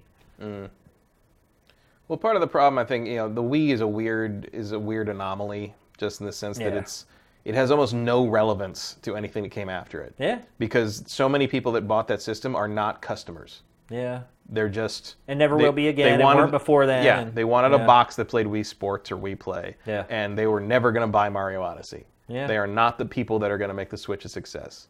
Um, and Nintendo, uh, you know, to be fair, has realized you know they don't seem to think they're not expecting this thing to hit 100 million in the time the Wii did. Yeah. I don't think, but like they're expecting it to be a competitor again, which is certainly more than you can say for the last few systems outside of the Wii. Absolutely. Um, although I still have, I s- would argue that it wasn't really a competitor either. no, I think Nintendo, For anything. Nintendo argued that in a positive sense. Yeah. It's like, oh, we think we're our own thing. It's like, yeah, clearly, because no one who thought they were competing with anyone would make Wii music. Because I think that kind of hurt them in the end, though. It did. Yeah. It did.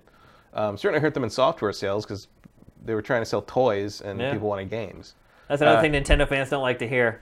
Yeah. Don't call them a toy maker. Well, they're card makers Let me t- when it comes down to it. I tell you, it's funny. It's been funny because uh, on Pachter Factor we've had Marcus on for the Mm-hmm. last several episodes, and the last one actually just went up this morning.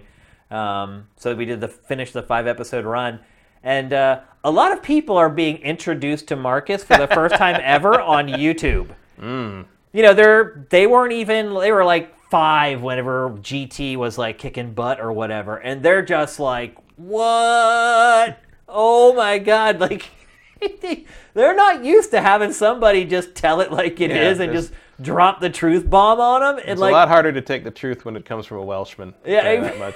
I've really enjoyed screening the comments on YouTube over the last like three or four weeks. Like, Also, like like on a boat with Pachter, he's going to be even like more direct. You Yeah. know, it's like it's like you see, he's in the perfect. Well, they're also drunk. They're- Right. I mean, as every episode has gone on, they've become more and more intoxicated. and Marcus, like the first episode, he hardly said anything. Second one, he talked a little bit. Third one, it was just like it's on. And uh, and by the third, fourth, fifth episode, now he's Marcus. He's like Mm. who he really is, and like people are like, "I does not compute. Where is my influencer who will tell me everything is okay?" Like it's so freaking bizarre, dude. But it's been it's Mm. been fun and interesting. Uh, It's just going to be interesting to see kind of how where they move forward because like you know there's there's kind of the the audience that is like weirdly insistent that everything multi-platform should be on the Switch. Yeah. When like the Switch clearly can't do that. It- It's just been funny watching the Nintendo fanboys rise up again. Yeah. After being beaten down, now But they're they s- all like, but "I they s- am the champion." But even in this scenario, they still have that weird persecution complex I know. about it. And like so funny. The last time a Nintendo system was like on you know even keel with like other you know the other systems multi-platform releases was the GameCube. Yeah. Um, Yep. You're always playing second fiddle on Yeah, Nintendo and even then you kind of have the problem with the disc size, Right. literal disc size. Well, yeah, because they compress like the voice acting on the games, or they cut stuff out of the game. It's yeah, it's crazy. not tops, Nope. but like, and now you're kind of in that same position where it's like you know we can't cram this thing on, and like sometimes you'll get like a miracle like Doom, but at the same time you get people saying like, oh, we should you know Fallout 4 announcement at E3, and it's like. That thing barely ran on the PS4. Like you think that can you can cram that onto the Uh, They did get Skyrim to work on it. I don't even know how I got. I mean, Skyrim's a, an old game. it Skyrim's is seven years still- old. I'm still surprised they got it to work. It's running at a very low. It's like Doom. Doom runs at like 600p or something, Yeah, and it runs at like 25 frames a second. Or so. It's like, I mean, it's, not all fine. about It's visuals. fine on a It's- tiny little screen. It's a screen. fun game, and Sure, but like, you got to start giving me stuff that I can't play on in a superior form on another platform. third party still a big X factor for Switch. Yeah. still. Um, I mean, that's the problem with the indie stuff for me too. Is like I already own that on a PC. Yeah. I don't need it on a Switch. I don't need to pay full price from three years ago for a game I've already finished on a Switch. this E3 will determine it Mm-hmm. because at this point, publishers have had plenty of time to see how big Switch is. And if they don't show new games for Switch at this E3, they're Mm-hmm. just simply not coming. Yeah, it's interesting to see, like you know this is, I mean it's 20 years in the making. This kind of attitude, some of the, everyone but Ubisoft. Ubisoft obviously is a different. always been a they've always been yeah. a supporter of, of Nintendo. Um, but like people like EA and Activision sort of have this attitude of like, well, yeah, we see that that Nintendo system is selling very well, but we don't think that our games are going to sell on it. Um, and you kind of get that that dichotomy between like, well, the the history kind of says they're right, but what if they're not right this time? They should try it. But like corporate wisdom does not match up with the corporate was like, well, we we're making money fine. We don't want to take this risk, and take another bath on the on, on another Nintendo system. So we're just going to sit back and not do that. Maybe we'll release a crappy version of FIFA and Right. see how that does. That's what they did. Um, which is yeah. and it's not like EA doesn't. do- I mean, EA is doing the same thing with VR.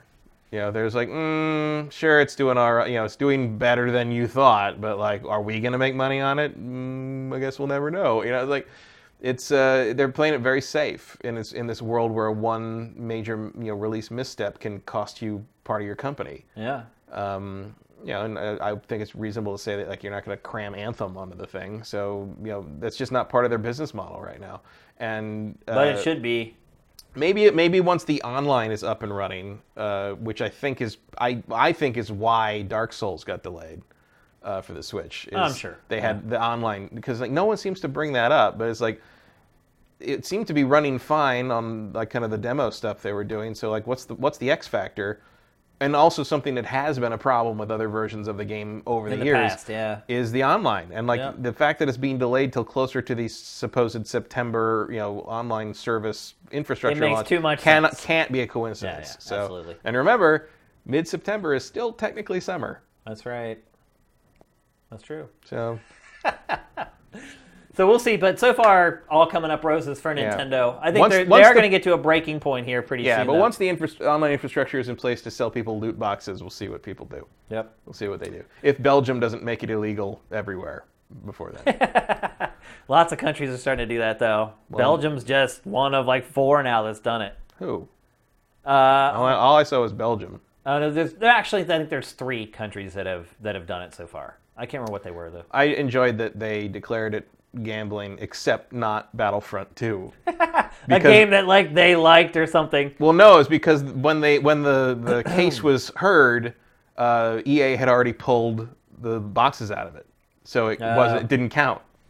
it's like I just find it funny that the game that caused all this furor was got away. Yeah. Because it's like, oh, we, we pulled them. It's not in there. It's like, oh, okay, that's fine. Well, they were smart and they pulled them. But the solution, a lot of other but of course, publishers have you it. know, the outcome of that is going to be is like, you know, I think it was like Overwatch and Counter Strike and uh, one other that I can't remember. But the result of that is they're just not going to sell those games in Belgium. Right. Like, it's not going to change. It's just going to piss off the consumers. Yeah, it's not going to change anything. Yeah. Belgians want their hats. Damn it! In Team Fortress 2.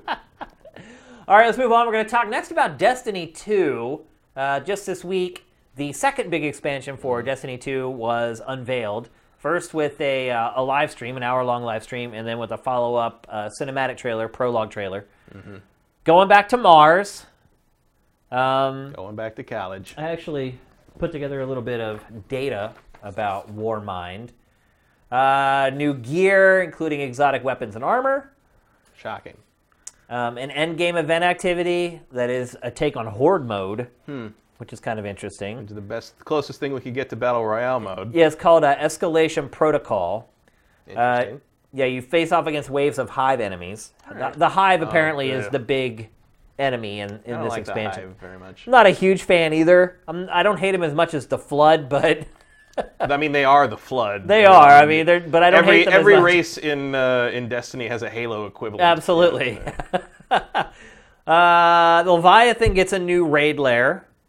And on the PS4, you get uh, some timed exclusive content in the form of a strike and armor for each class. Um, all the content coincides with the launch of Season 3 and its accompanying update on PS4, Xbox One, and PC. Um, it will make changes to exotic weapons and introduce crucible rankings and private matches, which is pretty good. Um, all that will be free, whereas Warmind will cost 20 bucks here and 17 euro. All Crucible, all the new Crucible maps will be free for everybody, so nobody has to pay any money for Lies. those. Yeah. They, they can be taught. What? I mean, look, i yeah, I mean that's a lesson that's had that a lot of developers have had or publishers have had to learn. Like, keeping maps away from people is generally not a good idea. Yeah, you'd think that would be a no-brainer. Call but of Duty manages to get away with it only because it's Call of Duty.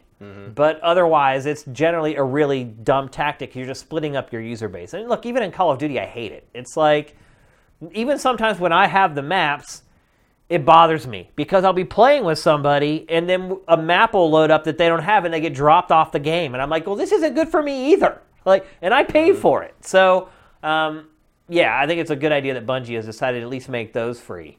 Uh, what what are your impressions of of Warmind based upon what we know so far? Um, eh, Yeah, like I, I will it get you to go back and play? maybe I, I'm gonna have to go look and see if I bought the version of Destiny 2 that came with a season pass. That's gonna be that's gonna be the the, the deciding factor. Because if I already paid for it, sure I'll play it. I have still never done a strike. I have uh, I can't remember the last time I logged into Destiny 2. It must be like October. You were talking last week about uh, the difficult decisions you need to make when you need to download games, even on PS4 we have a terabyte or Mm-hmm. whatever, and here we have our Wii's that have like a handful of gigs. Um, one of the games that's always right there on the edge for me on that chopping block has been Mm-hmm. Destiny 2. I And- haven't deleted Destiny 2 yet, but only because I don't want to re-download everything if I decide to play it at some point. But, Isn't like, it funny, like the mental gymnastics you go through when you have to figure out what game to delete? Like when I uh, when I installed God of War, I, I was I made the decision. I cut Yakuza, Yakuza Six. I was like, I don't see myself going back to that, even though it really just now came out. Um, I probably should have deleted Ni no Kuni too. I finished that. I'm not going to go back and play that. But it's funny the things that you think of and how you kind of barter and bargain with yourself, trying to figure out which one you want to delete. Um, so, in your opinion, this doesn't pique your interest at all. Not much. I mean, it's coming out at probably a time when there's not going to be much else to play. May 10th, I believe. Yeah, so like I'll date. probably will play it. It's just it's certainly not something that I'm marking on my calendar as like, oh my god, I can't wait. Like, Yeah. Is Yeah. anybody in that camp with Destiny 2 at this point? I don't know. Everyone, I, I mean, I know people that played a lot, even more Destiny 2 than I did, and like still did the raid stuff and stuff. But they all are like weirdly cynical and mean about the game. Like there's like, like they play. It's like they play it out of a love. with a grudge almost. Yeah. And, like. They're like, oh, did, did what stupid thing? Did, I mean, I think one of the forums I posted on, I think the, the Destiny thread is called, it's titled Destiny 2, What Did Bungie Fuck Up Today? And like, it's just, you know, it's just like, there's like this cynicism of like, like it's, even these people, I mean, these are not like hardcore crazy, like this is all I do all day. These are people are, are parents and they're, they're normal, they kind of middle-aged people or like people in their 30s to 40s. Um, but even they have this sort of mentality of like it's us against Bungie. Yeah. You know, it's like what's Bungie going to screw up and mess up this time? And like they're dedicated. I mean, One of the one guy has a maxed out character of every all three classes with maxed out exotic armor, everything of all all four. I mean, he took Every every, everything, everything. He he grinded to maximum on all three classes and all of their armors for all different occasions of each thr each of the three different like elements. Like he's outfitted for anything that could possibly happen in the game, and he's like. No wonder he's passive aggressive. Yeah, and I'm like, I don't know, I'll play it. It's like, it's like, but really? Oh, you know he's gonna play it.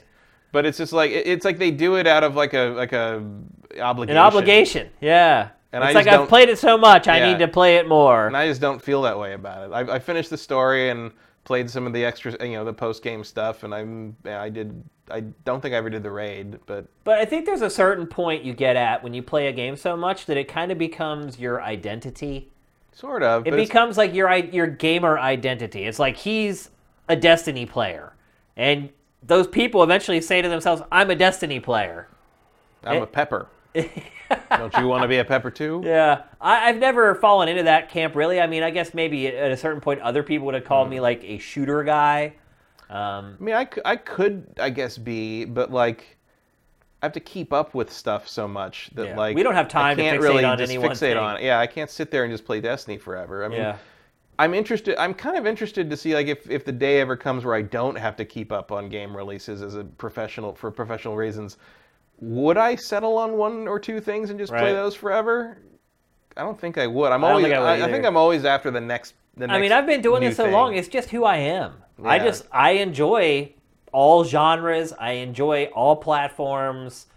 I mean, look, there may be some day when I'm like 70 or whatever, and I'm living off my social security check, if that even exists whenever I'm 70.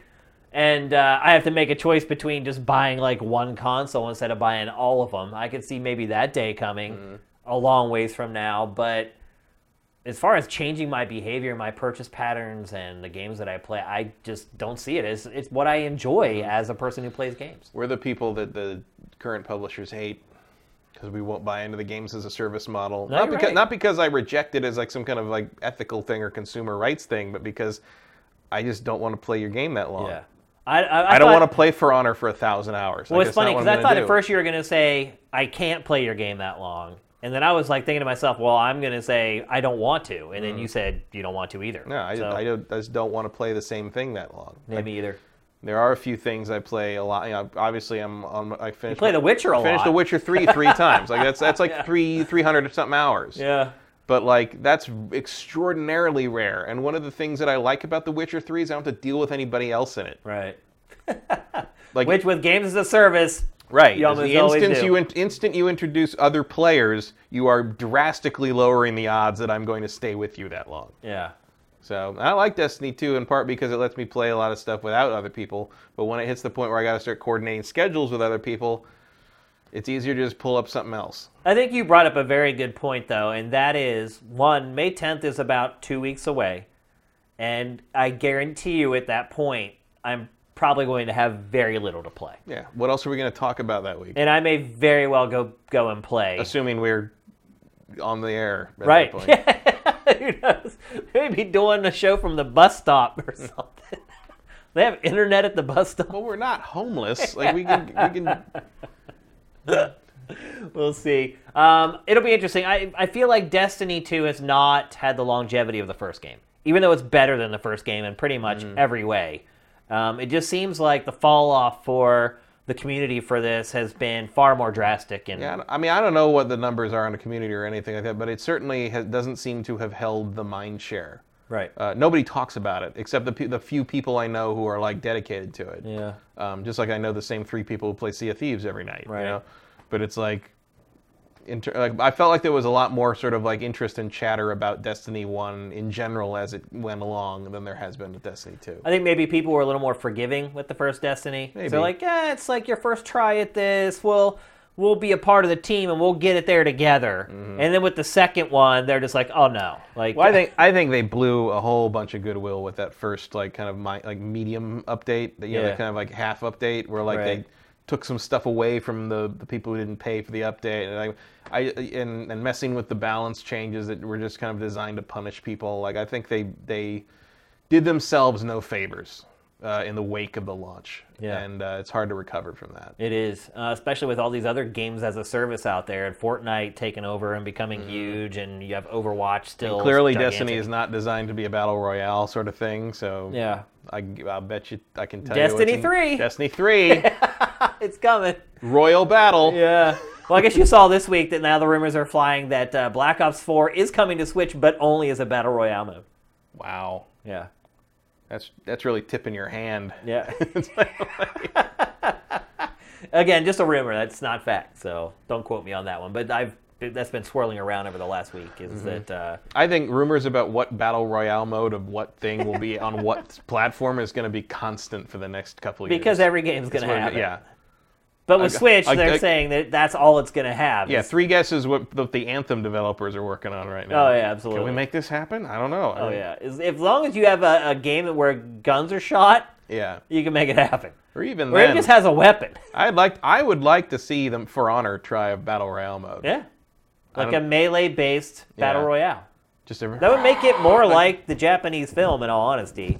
yeah. Because I mean, they all pretty much had melee weapons. A couple people had projectile weapons, but for the most part, they all Mm-hmm. You had could like, really reenact. You could reenact Ron in, in, that, in that pretty well. All right, let's move on. We're going to talk next about BattleTech, or maybe a better way to describe it would be XCOM with mechs. Eh, a little bit. It's bit. a There's turn-based little- strategy A little game. more to it. Yeah. Polite robots. Yeah, because they're taking turns. Oh, okay. Sigh. So, so okay. Uh, full disclosure on this one. Uh, I have played one mission of this game, and the reason for that is because I think it's, ac- it's actually this mission, if I'm not Well, this is the opening of the game. Yeah. Yeah. So, at the end of this mission, um, is it this one? No, it's not. This is a different mission. So it was the very first thing. Oh, so this is like the first It's like first magician mission. mission. mission mission. I think I'm talking about the tutorial mission. right? So at the end of that, you're basically escorting this uh, royal personage, personage in her own mech, and uh, in the middle of the mission, a coup occurs, and you have to fight off some uh, some traitors, and a little, little you know little story happens. And uh, at the end of it, you have to have her w- run her mech into like this safe zone that will, she'll get on an escape ship and fly away. Um, the problem is that when it cuts to when it goes to that part, the only character you can move is her to get her onto the ship. And one of my guys at the end of the battle was standing in the canyon with the path to the ship is. So she couldn't get around his mech to get to the ship, and he couldn't move because I can't move the other two guys on my team. so basically, they're like, "Oh, we got to start the, game, the, the mission over." With my, and I'm like, "Well, you know, what? I'm just going to turn you off and go play God of War." Um, so I only played like one mission of this, um, but I'm a big BattleTech fan. Uh, I think probably the vast majority of older players are BattleTech. yeah, well, I mean, fans. I I played. I mean, I did. I never played the pen and paper game much, but I played uh, Mech, you know, Mech Warrior, the the kind of the simulator thing. And I remember in the old magazines in the late '80s, uh, in, about over in, out in Chicago or in the early '90s, maybe they had uh, the BattleTech simulator pods. If you remember that, like I were- absolutely remember them. Yeah. and uh, I remember reading like articles about them and just drool. Like Oh, I wanted, yeah. I wanted to go to Chicago just to play that. all the way there from And- California. yeah, and like eventually I did get to play one because one of some place out here finally got one in like 2000. You would think that California would be the first one to yeah, get. but I got, but I finally got to play one and it wasn't all that great. Yeah. it was just it was not all that different from what I'd already played on my PC. And then if you go way way back, I played uh, on the Apple IIe BattleTech The Crescent Hawk's Inception. Which was a turn-based RPG kind of strategy. It was you know like, an, like one of those RPGs where you in the fights you move guys. You actually have them move around. So it's like this, but the fights are like random encounter RPG style things. And it took me a year to figure out the puzzle at the end of the game.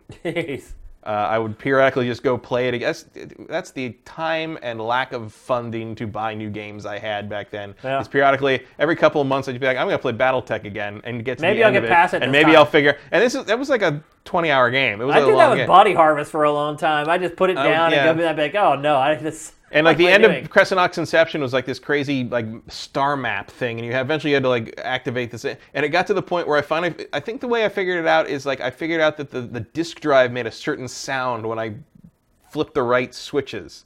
So I just flipped every one until I heard it make the sounds, and then I went and like only flipped the ones that made the sound, and then it worked.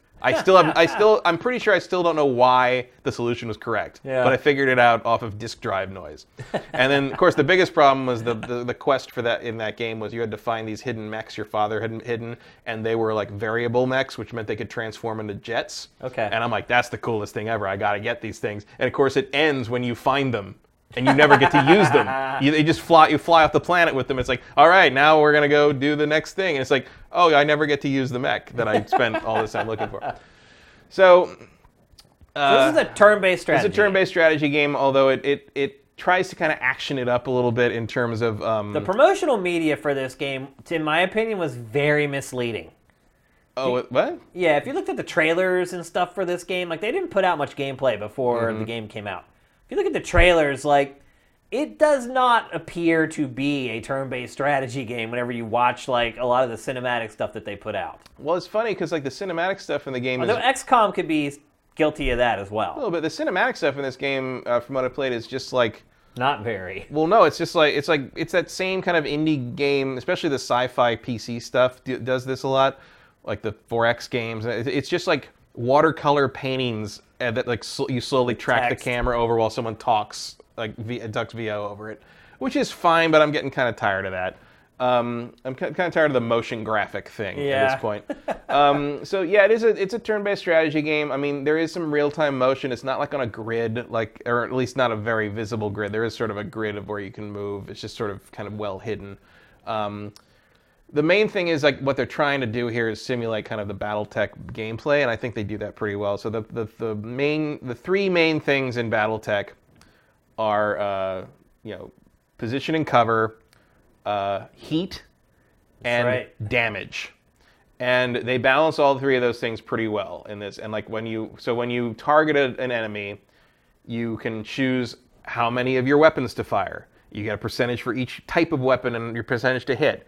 Yeah, is that is the weapon going to do this much damage? Or you have to know what what you know what, what you know. Do you want to use a laser on this thing? Or do you want You to use don't an want to overuse it either. Right, and you don't want to another part of overuse it. You don't want to use like some weapon that's gonna when there's 10% left on the enemy's health. You don't want Right. to use a weapon that'll take 60. Right, Because be- it'll overheat. Yeah, because you can overheat and then you have to let it. You can either let it cool or you can over go ahead and just you know burn the heat and they're going to damage your mech. Right. And then of course you can also uh, target individual pieces of the mech. Uh, this comes into play later, where like uh, a- after the mission's done, you get salvage. So it's a lot faster to kind of target like the ammo storage of a mech and blow it up by a critical hit that way. But if you do that, you're not going to get a lot of stuff out of it. You know, because it'll blow it all. it'll up. blow everything up, so you won't get as much salvage and that. What do you use the salvage for? uh, upgrading and and and repairs. so there's crafting in the game. Uh, you have to, I think you have to like choose weapons and like your load because choosing your weapons and your loadout is very important because you know lasers and, and that kind of thing are very powerful, but they generate a lot of heat. So you also Right. want projectile weapons and, and long range missile stuff. And then there's like things where like you know you can do missile bombardments as long as one of your allies has a line of sight on an enemy. So like there's you know you there's a whole thing where like you know, there's always a big dichotomy between light, medium, and uh, heavy mechs, and you want to use the light mechs to kind of do scouting stuff. And there's a nice little thing where you can you can it's called reserve basically, and it means you can like delay the turn of a certain mech or a certain pilot and run them around. And and so like if you want the light mechs to kind of do like a line of sight thing, you delay them, and then like you do that later. So there is a lot in there. It's not. I wouldn't say it's. Um, it's not kind of as mercilessly puzzle driven or mercilessly like like hardcore as uh, Into the Breach, uh, which was kind of that, the one we talked about a few weeks ago. Um, a lot of people are saying that's game of the year. yeah, it's up. I mean, Ken Levine called it Game of the Year just today on Twitter, I think. Yeah. Um, if if you like that kind of game, there's not really anything else in out there Yeah. this year. I mean, there, there's really nothing else like this out there either that's new this year. No, no, I'm certainly not in terms. I mean, it's it scratches the BattleTech itch. I'll tell. I'll, I'll give it that. Like it's it feels like playing BattleTech because of the heat management and the and the the body part targeting and that kind of thing. Like it doesn't feel like playing XCOM outside of the same genre. Um, and it also kind of delves. You know, battle. One of the things that maybe people don't. Pretty dry. It Watching is. this B-roll, it's like it's not very flashy. No, it's not. But the other thing, of course, is like the other thing that's dry about it is uh, The desert. Well, no, BattleTech is uh, maybe only second to Warhammer 40k in terms of just endless amounts of lore Yeah. and, and just like the political machinations. I mean, and this the game even kind of sets you up with that, where like it's it talks about this and the expansion of this, this and the reach, and then like when you make your pilot, which is surprisingly uh, flexible, I might add. Like you can make just about anybody. You can even choose your pronoun. Like you can be a he or a she or a they wow. um, and design your character however you want. Uh, although I did notice that your your gruff uh, instructor guy calls you lad, whether because I, I I picked a female character and he called me lad. oh, really? So I'm like okay, um, but like it, you know you have to pick your origin, like where you were born and where you're from, and like there's just endless number. You're from from this sector of space or that sector or this the outer reaches or the other, and it's just like you you get to design your backstory pretty pretty detailed, and it goes into some serious lore. And there's like you know you pick your emblem for multiplayer, and it's like a, this is a huge list of emblems, and I'm like every single one of these emblems has a giant backstory to it. I'm sure. I don't know what it is, but I'm guarantee. I'm, I picked one that had a spider on it because I like spiders, and I'm like I'm sure I'm saying something terrible about myself by picking. I, I probably picked like the worst house in the history of BattleTech novels. I then- wouldn't lose too much sleep over it. Probably it. not, but I really wouldn't let it get to you. so, are, did you enjoy the time that you spent with it? I it? did enjoy it. I just got angry that they wanted me. They, uh, the, the, this weird little glitch was going to force Well, me to look, do a it again. glitch in the training mission, that's pretty much Not encouraging, inexcusable. yeah. Like, if that's what happens on the training mission, what's going to happen when you're like 80 battles deep or whatever? Because there's a lot of number crunching that goes on Yeah. in this. Frankly, I'm just, I mean, this is kind of holding me over until that ac more action simulator based one is supposed to come out at some point. One, I mean, we've seen teasers for it. I guess. Maybe. I don't know if there's been any more I mean, information this on that. This franchise has been away for Yeah. a long time. At this point, I would take Mech Assault 3. I Yeah. mean, God, whatever you want, guys. Whatever I need to get some decent robot action on this thing. But I like what they're doing. I think, you know, it's fun to see just all the weapons just hit things Yeah. and blow their arms off, and there's some fun physics when they die. And Uh, I like it. Like it's priced about right. How much is it? It's like thirty bucks, I think. Yeah. Um, I feel pretty good about having. It scored pretty well with critics. Yeah, I, I feel like it's it, it's you know I, I agree with you that the the marketing is a little sketchy in terms of selling what it is. Yeah. But if you know what it is, that's you why know we what have you're Game get- Face. Yeah, you know what you're getting into. I feel like so far I'm like okay. I mean, I will go back to it when I have cooled off from Yeah. it. You know, it's just unfortunately I hadn't gotten to it until today, and I sat down to play it this afternoon before I came here, and then I'm like, well, I'm not going to just play that twice. Like I'm not going to do that again. I'm going to go back and play God of War before I have to leave the house. Basically, you know, it's like, look, that's it's it's it's up against a very strong contender. That's a tough. right that's a real tough decision. a game that Yeah. basically broke in the tutorial, or God of War. So, and I don't know, maybe, you know, maybe I was doing something wrong, but every time I'd hit resolve turn, it would just blank out the two guys, and all the only one I could move was the girl who couldn't get through the dude who was just standing in the canyon. I'm like, No. If- your, if somebody your queen your- demands access to the frickin' escape ship, dude. Move. If someone with your level of knowledge, expertise, and experience with video games had a problem getting through the tutorial, it's not your fault. I don't know. It's we all the have designer. we all have our Dean Takahashi Cuphead moment now and again. but I'm pretty sure I wasn't doing anything wrong. Yeah. Because otherwise, the every every other turn I took, like everybody got a chance to move, and all of a sudden they weren't allowed to move except her, and there was the guy was in the way. So I don't know. Even if there was a way to get around it, the fact that you couldn't figure it out means that it was a problem with the way the game was designed. Yeah. Period. And it's the tutorial. Right? That's what I'm saying. Like.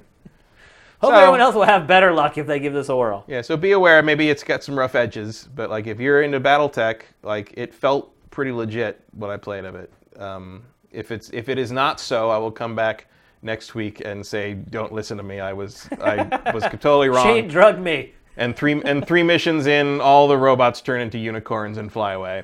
That would be pretty. Although, again, might not be worth might be worth the money just to see that. all right, let's move on. We're going to talk next about the return of Valve, Matt. Believe that when I see Could it. it be that Valve has come back to lead us all to salvation? No, No? probably not. Valve bought a video game developer, Matt. Yeah, they're gonna A make a company that all it does is make video games. walking simulators. Kind of, yeah, ish. Well, they made Firewatch, right? Yeah. Campo Santo. Yeah. Yeah. But still, it's a video game. True. It's a piece of electronic entertainment that you interact with. Therefore, it is a video game. All right. Well, maybe Valve will get them pumping out, you know, a game every six years now, and we'll. Uh, Well, that's my question. Why? Why has Valve done this? I don't know. Like what? What about? I mean, really, it's like if I mean, you're I'm just not gonna buy one and it's a small fry. I mean, I'm not questioning the idea that someone would want to buy the people who made Fire, Firewatch. no, Firewatch no, is great. that's not what I'm talking but about. But like, I don't know what Valve's doing here. if you've made an internal decision that hey, we're gonna start making video games What if again, Half-Life 3 is a walking simulator? at this point, I'd take it. yeah, like, it's like just, just As long as the closure, story please. gets right, Yeah. I'm good. But it, look, if you have decided internally, Gaben has has spoken and said we are going to return to the way we were. We're going to make groundbreaking video games that are that are genre break, whatever. We're coming back as a game developer instead of just a services company. Is this the way you do it? no. I would just like You tell- buy some little dinky. I'd hire more people and say like make a video game yeah. with my infinite money. I mean, Valve could have bought any indie developer. It could have bought all of the indie developers. it could have bought indie games if it wanted to. But for some reason, it chose this one. And look, we have heard rumblings lately that Valve has said, hey, we're starting to get back into game development. This obviously is mm-hmm. a sign. But what does it mean? It means we're going to get Campo Santo games for PC. We were already getting them. Well, just slower now. I'm baffled by this, Matt. Maybe that's maybe this is how they plan to do Portal 3. I can't, but that's not their this development studio strength. Well, they can learn. Do you pay a lot of money for a studio to learn? I don't know. They saw something in them. I mean, look, Firewatch is great. Maybe they think they can do a walking simulator where you buy hats. They're going to try to turn a walking simulator into a game as a service. Whoever figures that out is a genius. I'll say that much. I'm just puzzled by this. I really cannot understand. And maybe we'll learn more at E3 or something, and this will make sense. But right, I'm glad. I'm happy. I, mean, just maybe- can't make sense of it. I mean, maybe like with Firewatch, like it's such a you know heavily first person thing. You could be, they could see them as potentially good in VR stuff. But like it feels, I mean, it, feels, stopped VR development too, though. When was the last time Valve put out a new VR game? I don't know. Like the the launch week for Vive? like. Well, you gotta start somewhere. I mean, it don't never know. even went, really went in on Vive. After all the bluster before it came out and supporting it, saying it's their official plat, Mm-hmm.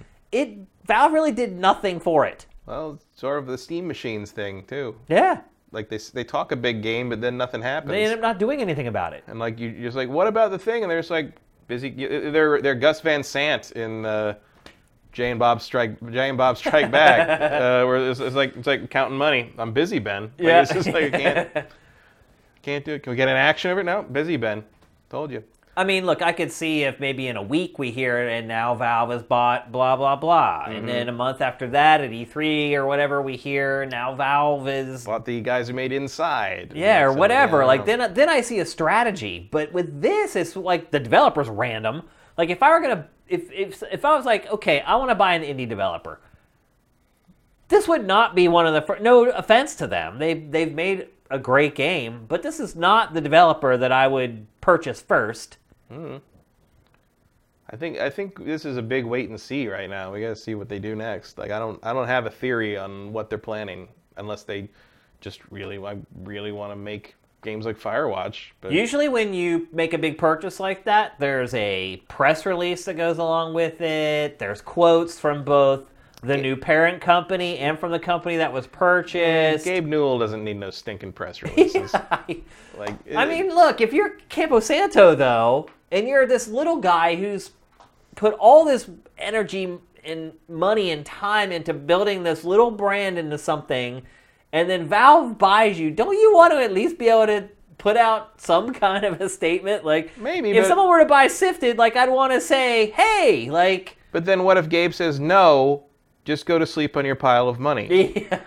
What about fans of Campo Santo though? They're all left drift like dangling in the wind. They're like, "What's going on?" Like my favorite, one of my favorite studios is now bought, and no one's saying anything about what's going. It just seems the whole thing It's been like crazy. three days. Like give it some time. Yeah, but it's happened. That usually those that stuff happens on day one when the when everything's Yeah, you wouldn't get that though. You just get some kind of like, oh, we're very excited to work with things about the stuff and these very admired of all the things of the that they've made over the. It's like it's it's, it's you a- usually get a statement like where Valve would say, "We admire Campo Yeah, Santo's work, and we look forward to them continuing down their their all right. path." We'll just assume they say. I mean, that that, that stuff's fluffed. I, I don't care about that. I don't care that they didn't say that. It's like it's about as substantial as like a post game interview or something. But imagine if it was like a developer that you really care about. What if it was CD Projekt Red that was bought by Valve and it happens and you, you're sitting there three days later and you still don't know if they're ever going to make another Witcher or if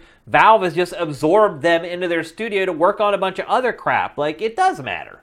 Well, but I- I'll just wait and see what happens. Like, what can I do about it? Like, I don't expect immediate answers for these things. These things take time. I, I didn't say you should do anything about it. This is a podcast about video games. We're trying to talk about it. Right, but I just don't see like okay, they bought this company and they're probably gonna have them make a game for them.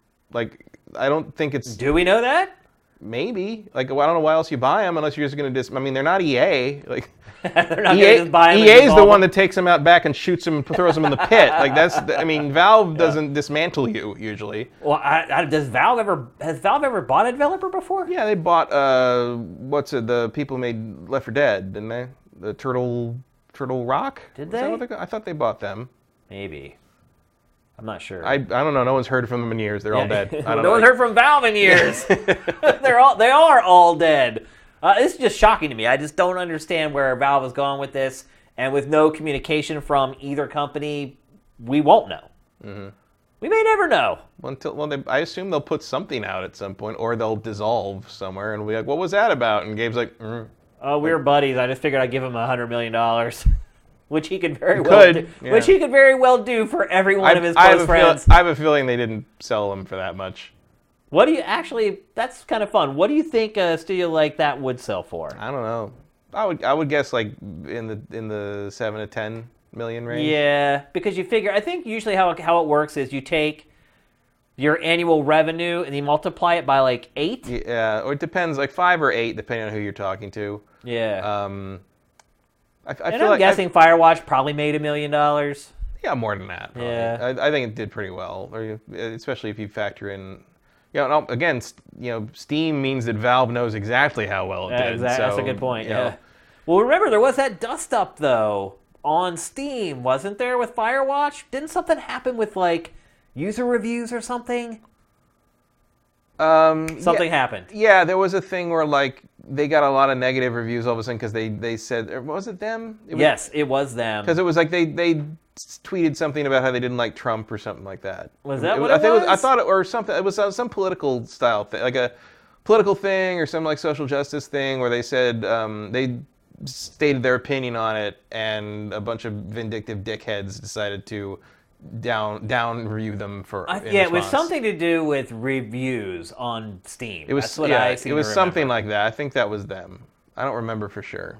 Maybe somebody in chat can look it up for us and uh, drop some science on us about that because I. It's funny. It just popped. That my hap- like, that happened to somebody uh, recently, but it might, and it sounds right that it was them, but I'm not sure if it was. Oh, they want they uh they wanted their Let's Play from PewDiePie being taken Oh, down. that's right. That's Thanks, right. Vincent.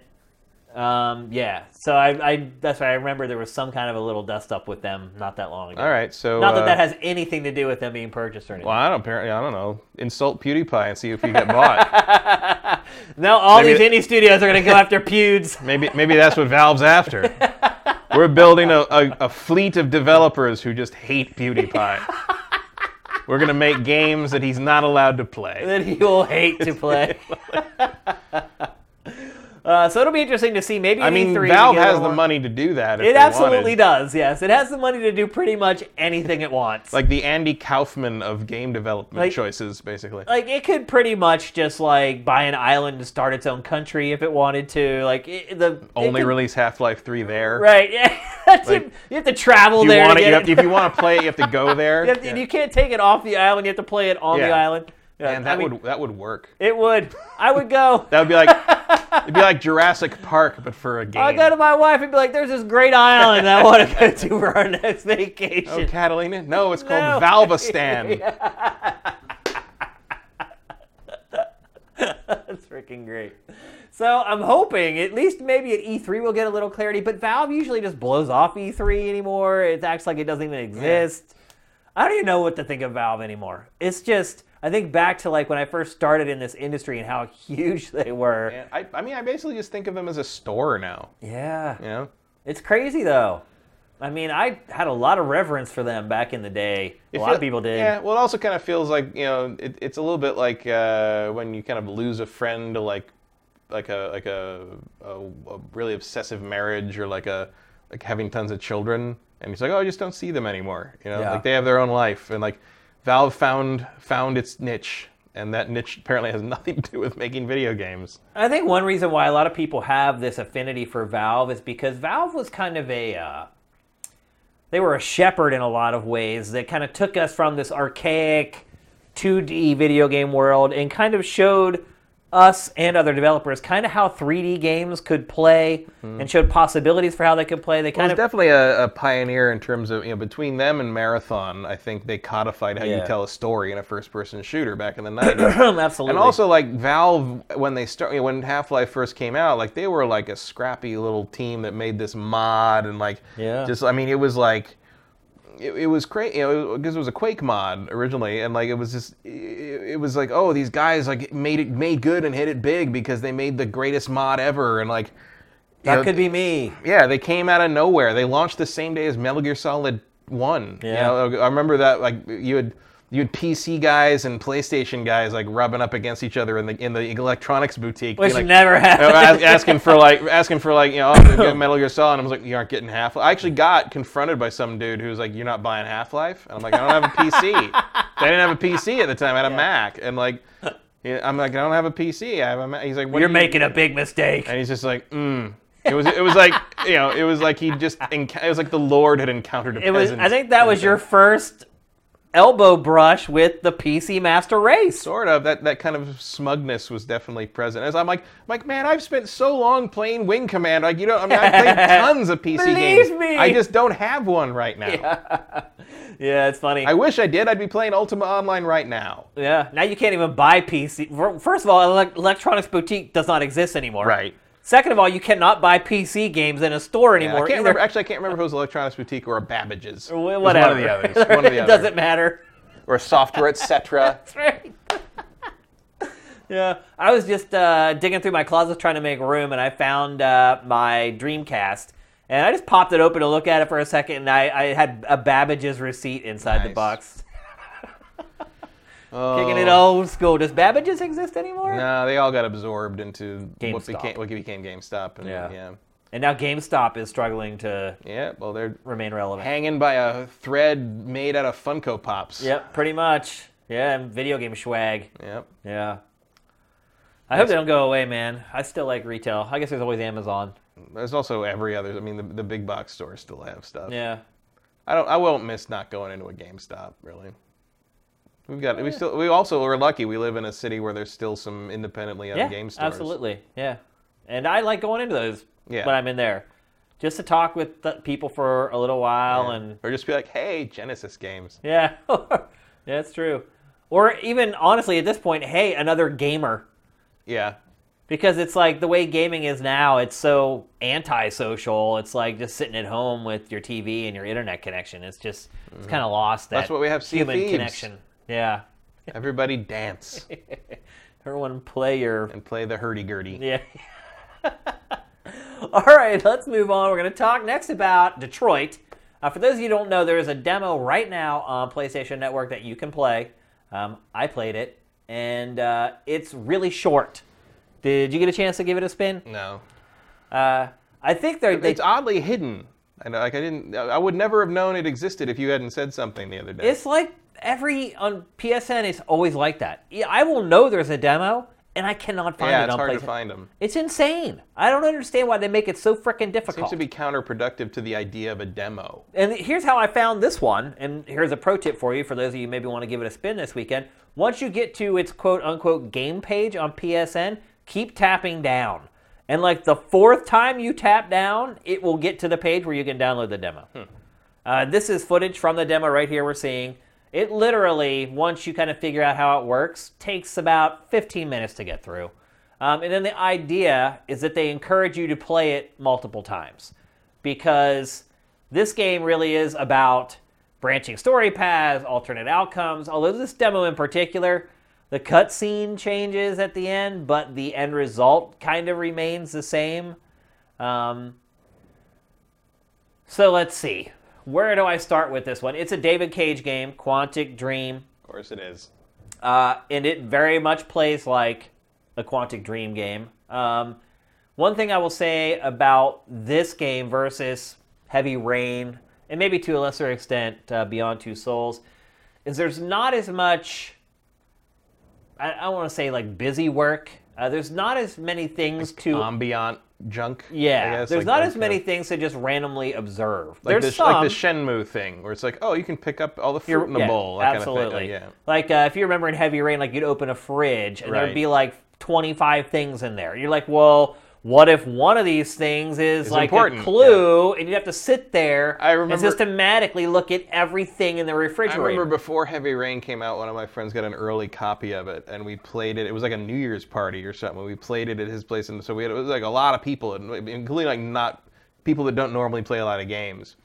And he was playing it as kind of sh- to show it, and like the beginning of that game is like what's his you know Ethan or whatever his name gets up and you know gets dressed and brushes his teeth and uh, and like finally one of the girls was like. What the hell is this game? like just like daily chores, the game. Like what the hell is like? Why are you doing this? is Like, this fun? why, why are you playing a game where you press a button to like w- drink coffee and look serenely out at your backyard? Like what the hell is this? Like she, it was just sort of this like something snapped, and she's like, Yeah. why would anyone want to play this thing that's like do do things you could do normally. Yes. the game, yeah.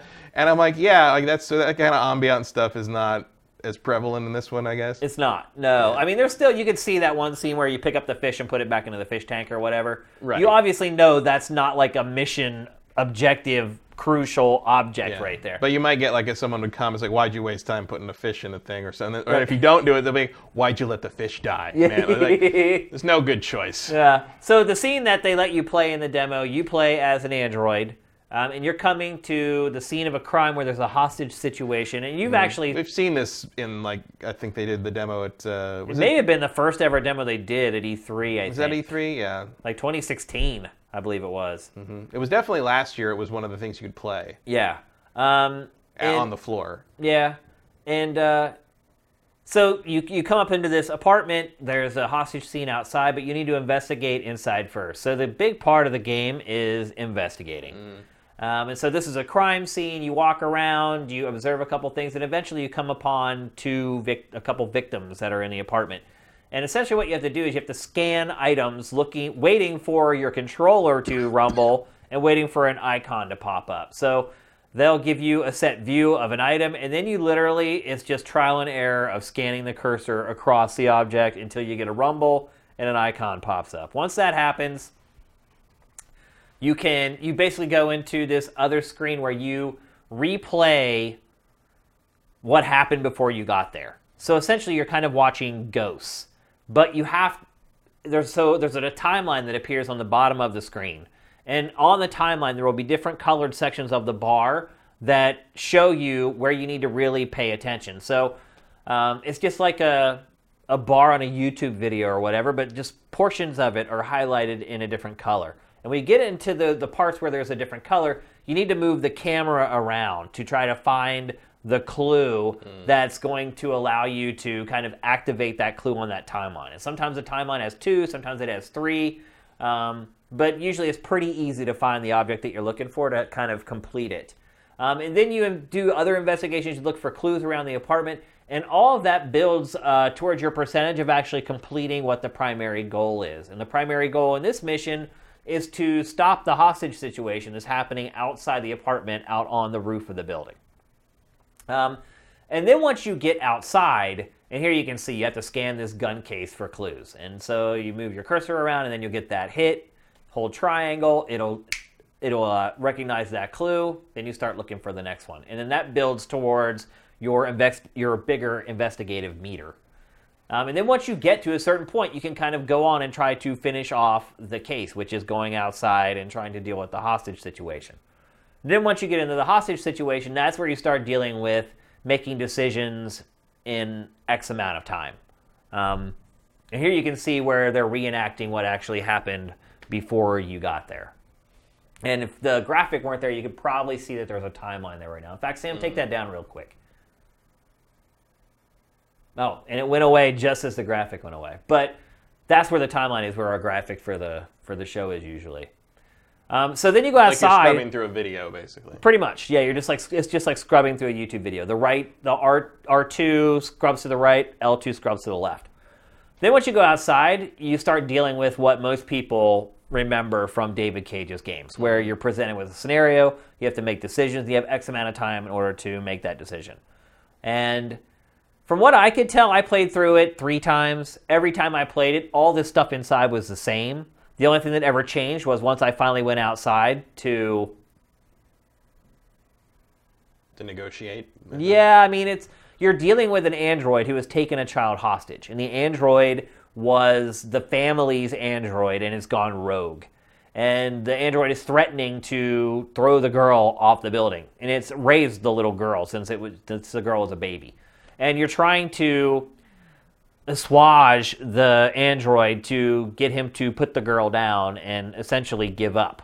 And there's after you finish each case, they show you kind of a, a schematic or a flow chart showing you where each decision was, the one that you made, how that branched out, and how that presented you with all the other options. But it also, I think, incentivizes you to try the other branches and try the other decisions to see how it all plays out. And again, the demo's like 15 minutes long, and I think the idea is that they want you to keep playing it over and over and over again to see the, the different result. But in all honesty, with this, the only result was the final cutscene that played. Like, uh, there's a helicopter hovering outside, and depending on which choices you make, um, you can actually wave the helicopter away to try to satiate the android to make him feel more comfortable. So maybe he won't throw the child off of the off of the roof. But ultimately, based upon my several playthroughs, the only thing that ever changed was how that last cutscene played out. And I'm not going to spoil it because some of you guys may play it this weekend, but either the girl's rescued, she's not rescued, they, either you die, the android die, blah blah blah. That's kind of where the rubber hits the road is with the final the final uh, decisions that you make. So I don't know if the whole game is going to be structured like this, where you show up to a, a spot, you do your investigating. Once you hit a certain zenith, you can kind of move forward with the cinematic stuff. I don't know, but that's Seems how like this, this is plays. probably going to be at least the way this guy's stuff plays. yeah. Whereas, like you know, maybe the like the scene with the very special episode of Punky Brewster child abuse thing is probably going to be more like what we knew from like Beyond Two Souls, where or, or kind of the more action-oriented Heavy Rain stuff. I mean, do you play as the android all the time, or do you play as I mean, humans? I mean, as David Cage, we're probably playing multiple characters. yeah. You know, it's. I mean, I Beyond mean, it Two would Souls be. I mean, like that, but when you think about the dichotomy that's going on with this game, it would be good to play from both the perspective of a human and the droid. yeah. Oh, there's a refrigerator. Don't open that refrigerator. Don't open that refrigerator. There'll be 50 things in there that'll take you 20 minutes to sort through. You have to look at every individual mango. Yeah. But I think what I would say is like, it's a limited demo, obviously. It's not very long, not very big, and it doesn't really expose a ton about the game. But based upon what I've played, it doesn't look like it's really moving that style of game, that genre, or the game that Quantic Dream makes, in all honesty, forward all that much. Um, but I will say this it it's tense, it is emotional, and the voice acting's really good. The the motion capture is really good. The girl's very, the little girl's very convincing. The droid you're trying to literally talk down off the ledge is also very convincing. You Um, don't understand what happened. You can't do this. What? And the All the options the that they option give thing, you. it, it crosses out the stuff you don't know, and it crossed out understand what happened. Yeah, like, and that's all based upon how much investigating Yeah. you did before you get to the conversation trees. So there is some impact uh, on whether you want to investigate or not. It could make these scenes either a little more challenging or it could close off some avenues for how they might play out. And presumably, whatever you do here carries over into the next scene that you play, and hopefully it's sort of a cascade to where every single player has a different experience. Obviously, we've played his games before where that's roughly been the case. Um, maybe not to the extent that he promised. I wouldn't call him Peter Molyneux or anything like that. Um, but maybe this is finally the game that, that does it, that gets it right. Maybe I don't know. Like I'm, I'm not encouraged. I mean, this is a more effective scene than like the you know the abusive father scene, which I just found ham-handed and silly. Yeah. Um, you know, like I, my my standards for a David Cage game are pretty low. Yeah, I think for most people, they would. Uh, and I'm, the main thing I'm interested in is like this is a very interesting idea. The idea of like you know robots, sort of like you know sentient AI or sentient robots, sort of like having to kind of reclaim their rights or be recognized as uh, you know, and, and that was you, you saw that in a little bit in uh, Second Renaissance, uh, the the Matrix Animatrix thing, Yeah. uh, which is probably what like this this seems to draw a lot from the same source. I don't think it necessarily draws from the Animatrix, but it does seem to draw from similar sci- science fiction sources that have been around forever in terms of how robots are treated.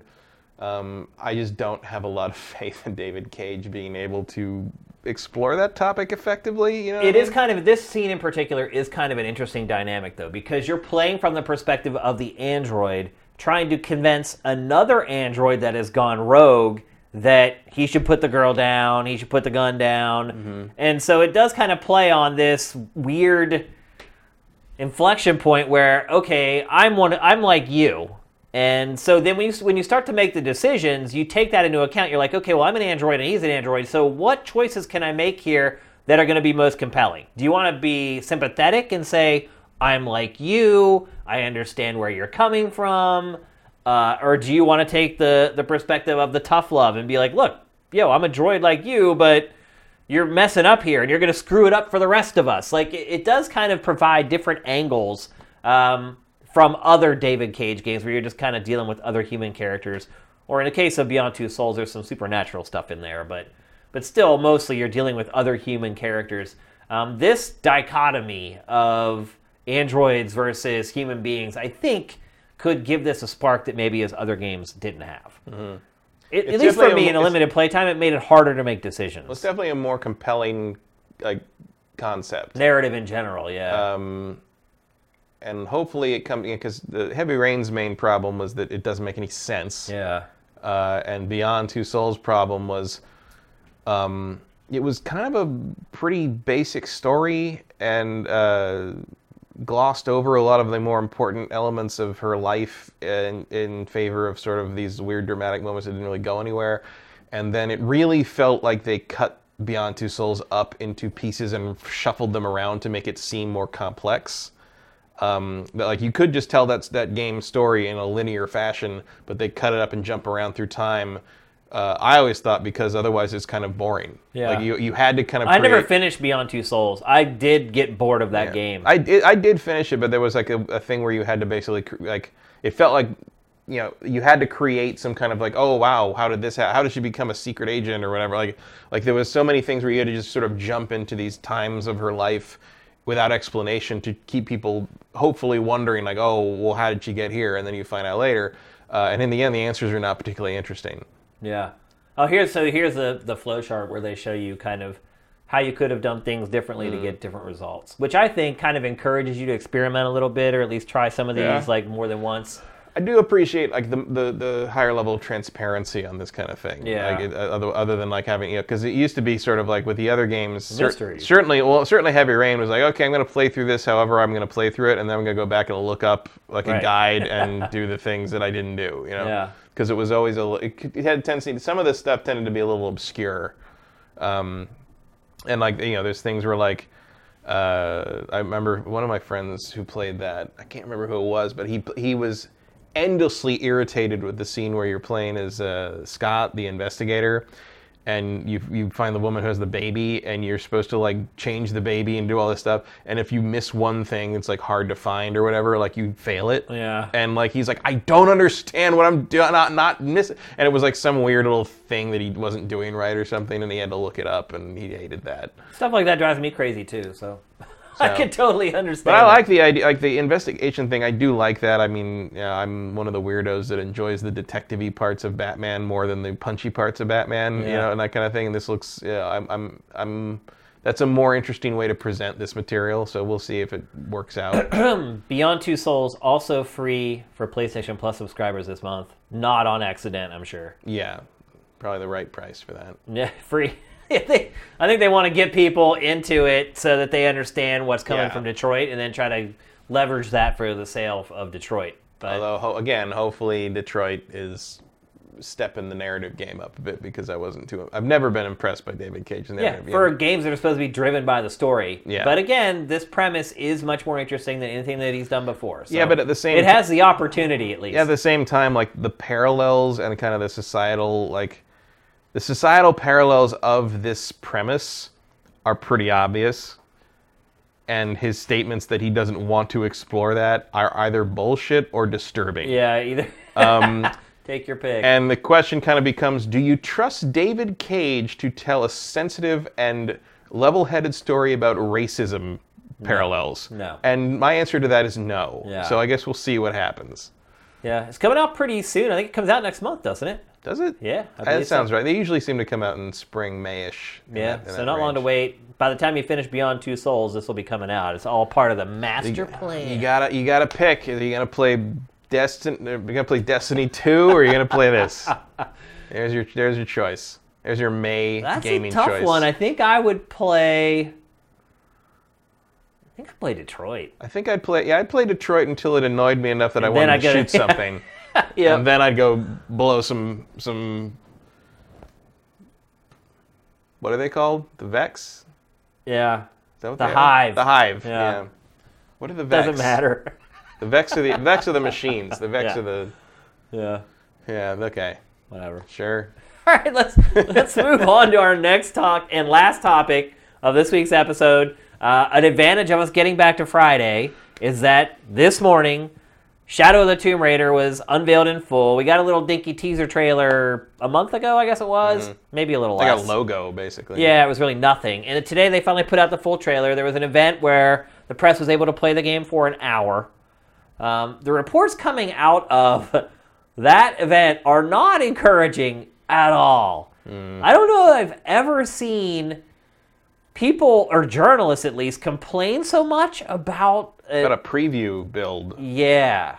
because normally it's that, that usually that weird sort of like hopeful, you know, that kind of like weird optimistic, like oh, the game's broken in 14 different places and Lara has no hands, but hopefully they'll fix that by the time the game comes out. You know, like there's always that sort of like weird, and usually they're wrong. Like usually Yeah. that stuff, usually what you play in the preview build is pretty accurate to what you're going to play out of the box at retail. a lot of the criticism that's been coming out of what people played at the event is that Eidos, Eidos, Square Enix is trying to still build this as Lara becoming the Tomb Raider. Yeah, how many games do we need of this? I thought we needed one. I thought we already rose. Yeah. I mean, I mean, you're pushing it with calling the last one "Rise of the Tomb Raider." I after the first Tomb Raider, she had become the Tomb Raider to me. Like she had already fought through the strife and her she had kind of had the personality flip. yeah, well, she also, I mean, Rise of the Tomb Raider, she kind of confronted the organization that killed her father, and and like that he was fighting story, against. yeah. Okay, you know, which you, you know, Trinity and all that stuff. Okay, I get it. Okay, it works. And but now, like even the title "Shadow of the Tomb Raider" would indicate that she is large enough to cast a shadow. Yeah. That others have to Exactly. toil That's with a good point. under. But like, if this is again another like, oh, we're seeing her become herself, it's like.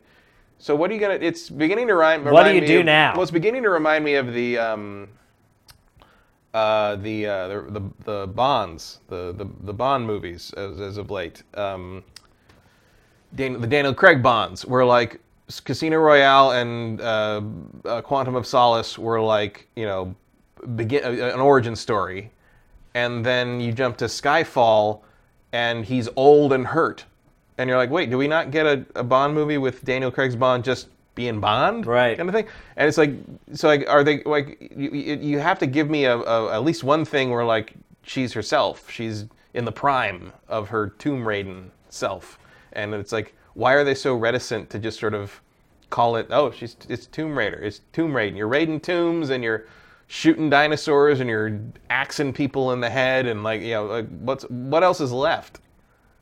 I, I, I, I, it's just crazy to me. It's like um, they it reboot just- the franchise, but now I feel like they're right back where they were. They're Doing the just back to over and over Lara being Lara, and then now they're going to fall into this trap of okay, how do we reinvigorate this franchise now? Because they had run it, they had run out of ideas. That's why they rebooted it in the first place. Now they've run all, the, they've lapped all the way back around to the starting line again, and they're like, okay, now what do you do? I would argue you just make a really good Tomb Raider game. Which I'm Like- pretty sure they're gonna. One hopes. Um, most of the negative opinions about it were not that it looked bad or it played bad. A lot of it was just why why is Square Enix trying to push this on me So is it like and a, trying to tell me how I should look at the, the game? Because basically they're saying, okay, Lara now isn't still yet the Tomb Raider, and what what she gains out of this game that gets her there is her self confidence and arrogance. Apparently, the whole setup for the game is that there's a Mayan apocalypse, and it's the fault of Lara. And Lara, yeah, six years ago? Yeah, I don't know. That's a 2012 thing. Yeah. And so Lara is trying to get people on board to go with her on this adventure to stop the apocalypse, essentially. That's the primary setup for the plot.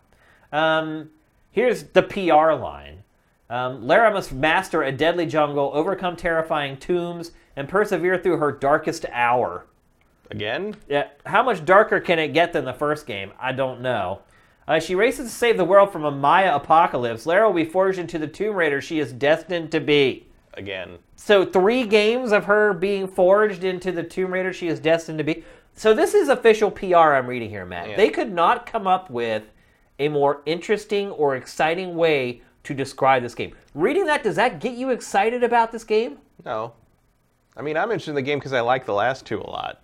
Uh, Me too. I that- love the Like, do you think that's just sort of like general kind of uncreative PR speak? Then, like, you know, is that really what the game's about? Because I feel like, and then like when you get down to it, you start uh, it starts to make me ask the question like, so what is the Tomb Raider then?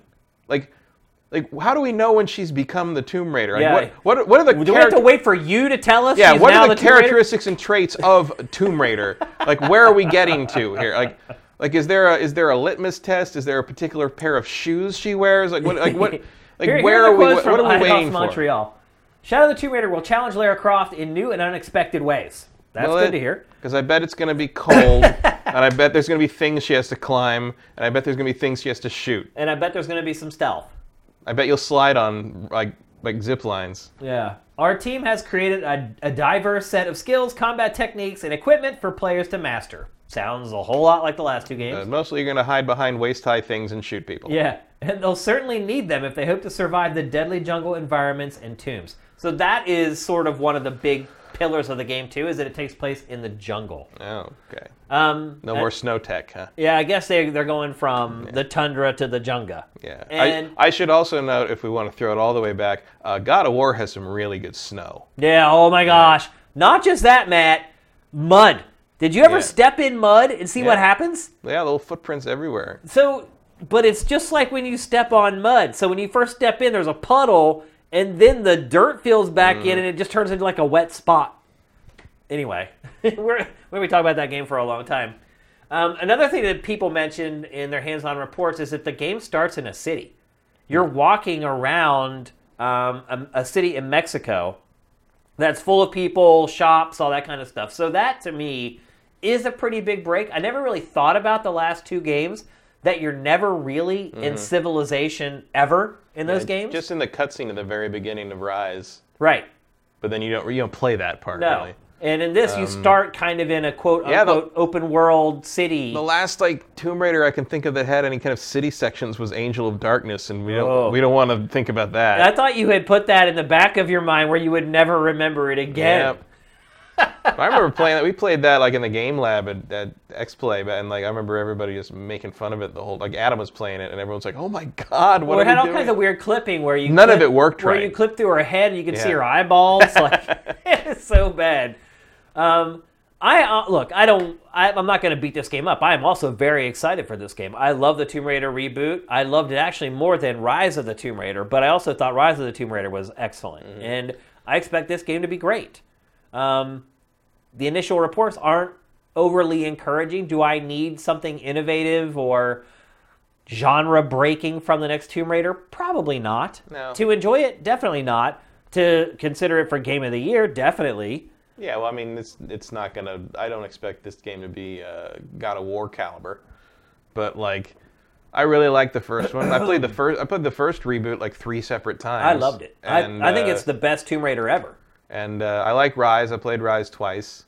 Um, I like what Rise wants to do more than the first one in terms Yeah. of kind of the, the, the, the scope of it and everything. But I feel like it drags. By does the, drag. by the last third. When I was talking earlier about there are some games where you get near the end of them and you want them to end, Yeah. that was one of those games. It had kind of sh- it, it had shown me all its tricks, Mm-hmm. and at that point they're just like, here's another scenario with another 50 of the dudes that you've killed a hundred times. Also, only so much time I can spend in, in caves in the snow. Yeah. Like the one, the one. And I don't think it doesn't look like this one's going to do, it, but I would love it if they did a Tomb Raider that was a little more globetrotting.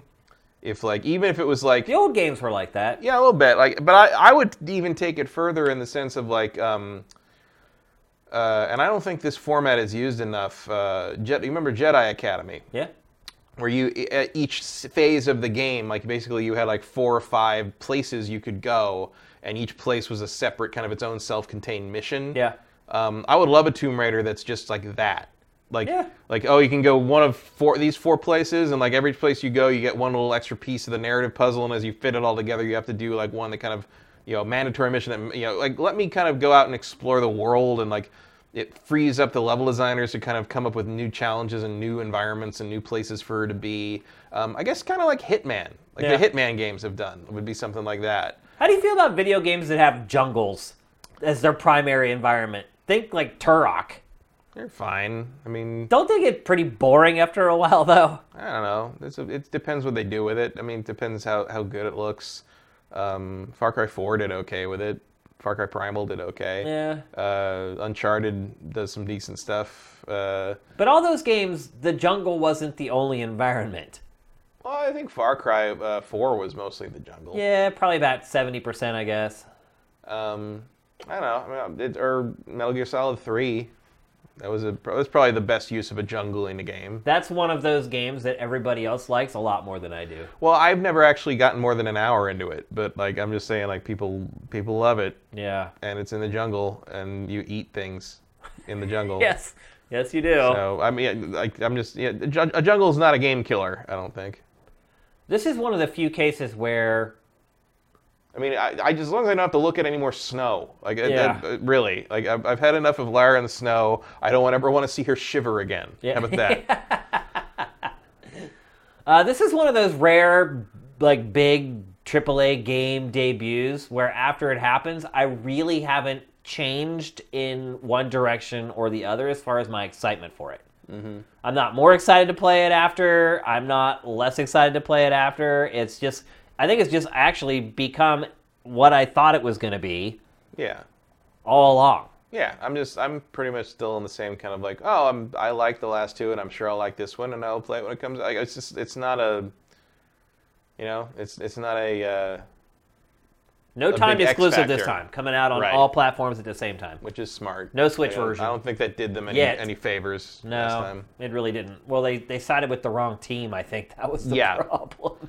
Which, to be fair, when they made the deal, you probably couldn't have foreseen that. well, It was probably- also, probably, made well before. yeah, oh, yeah. all the- well, all I mean, if you were them and you saw what happened last generation, Right. it was the smart decision to make. But then ultimately, I mean, they kind of sabotaged Microsoft on that too, because it was pretty much known by the time it came out for Xbox One that it was also going to come out for PlayStation Yeah, they, they caved real fast Yeah. on kind of because Once I mean, they saw where things were headed, they were like, "Yeah, well, I mean, the PlayStation people were mad. they were." Yeah. Let's be honest. I mean, yeah, Tomb Raider's always been a multi-platform game, but I'd say the original games were associated Oh, with yeah. PlayStation One. Oh, than one anything hundred else. percent, without a doubt. I mean, it was on like Saturn and a bunch of other stuff. I played it on the Saturn. It was not a good, not a good time. No, but absolutely, it was known as a PlayStation franchise Mm-hmm. back then. So, yeah, I mean, if you're a lifelong PlayStation owner, I could see where you might be a little miffed. I think maybe people I'd definitely say that's a that's a series you would associate with with the PlayStation. absolutely. So, um, I don't know. We we should be getting a ton more at E3. Again, at the event, they only got to play an hour. Um, and they really- weren't they weren't able to capture anything. Really, a tiny chunk of these games. Yeah, yeah. I mean, this. I mean, the last one probably took me 24 hours. I think maybe. Rise was pretty big. Yeah, bigger than the reboot. Oh, for sure. The reboot was, I think, 14 hours. Maybe it took me something Yeah. like that. The, the the Rise was Rise was rather sprawling, really. yeah. Um, and look, these games are incredibly polished, um, narratively pretty good. I mean, the Okay, reboot I thought was real good narratively. Yeah, I think the characters carried it a lot. I mean, I, I didn't expect to care anything about the characters other than Lara, but like I liked her crew. I liked Yeah. all those guys. And I think uh, that's the difference between doing a reboot that goes back in time as a prequel and doing a reboot that's a sequel like God of War. God of War is not going to be in the position that Tomb Raider's in now, two more entries from now, where it's caught back up around and it's like, oh, we're right back where we started. Uh, I think ultimately that may end up being a mistake for this franchise, but the games are I think they great, to- polished, fun to play. I think you just need to get over the fear of just making a Tomb Raider game. Yeah. Not everything needs to have some kind of weird. You'll see how it really happened. Like just, Right. just make a good Tomb Raider. And I think that's what Yeah. what's happening here. Like that, that reads to me like the marketing department just doesn't know what else to say. You know. But that's a shame if you can't come up with anything to say. But it's like it's it's just sort of that element of this game that I think you know how you described your reaction to it is sort of in a nutshell. It's like it's like yeah, it's like it's another one. Yeah. It's it's just as good. I think the, the kids might Come just and get say, it. meh. Yeah. Although this that's not accurate. I'm not meh towards the new Tomb Raider. No, I'm, ex- I'm excited for But it. there's just it's just sort of like it's a really dependable it's a really dependable dish you've made several times and you know it's going to be satisfying. But that's a good point though. It has it has got the franchise to a point where it's going to be dependably good Mm-hmm. to great. And we could not say that for a very very long time about Tomb Raider. That's- so yeah. So Yeah. I guess in a lot of ways, mission accomplished, right? Yeah, I'm sure. I'm, I'm sure it'll sell very well. And I'm sure it'll be fun. Well, I mean, it's enjoy it. September. September's pretty crowded, Yeah. but Any any month after August is gonna yeah, be. I do think Spider-Man's going to hurt this game Oh yeah. sales-wise. Yeah, this is a this is a game that would have some crossover with. The I feel like people are going to kind of do the thing where like, oh, I want Spider-Man right now, and I'll put Tomb Raider on my list for when Target does its buy two get one free thing in November. you know? Well, maybe Square Enix is gonna go back and cuddle up to Microsoft again. Yeah. Be like, hey, I know that last time didn't work out so good, but but now you have literally nothing. yeah, and we're going I mean, up I'm against planning Spider-Man on I'm PS4. planning to go home after this and put a an Xbox game from 2003 in, in, the, in the Xbox to play it because the Mercenaries is backwards Yeah, compatible as right. of today.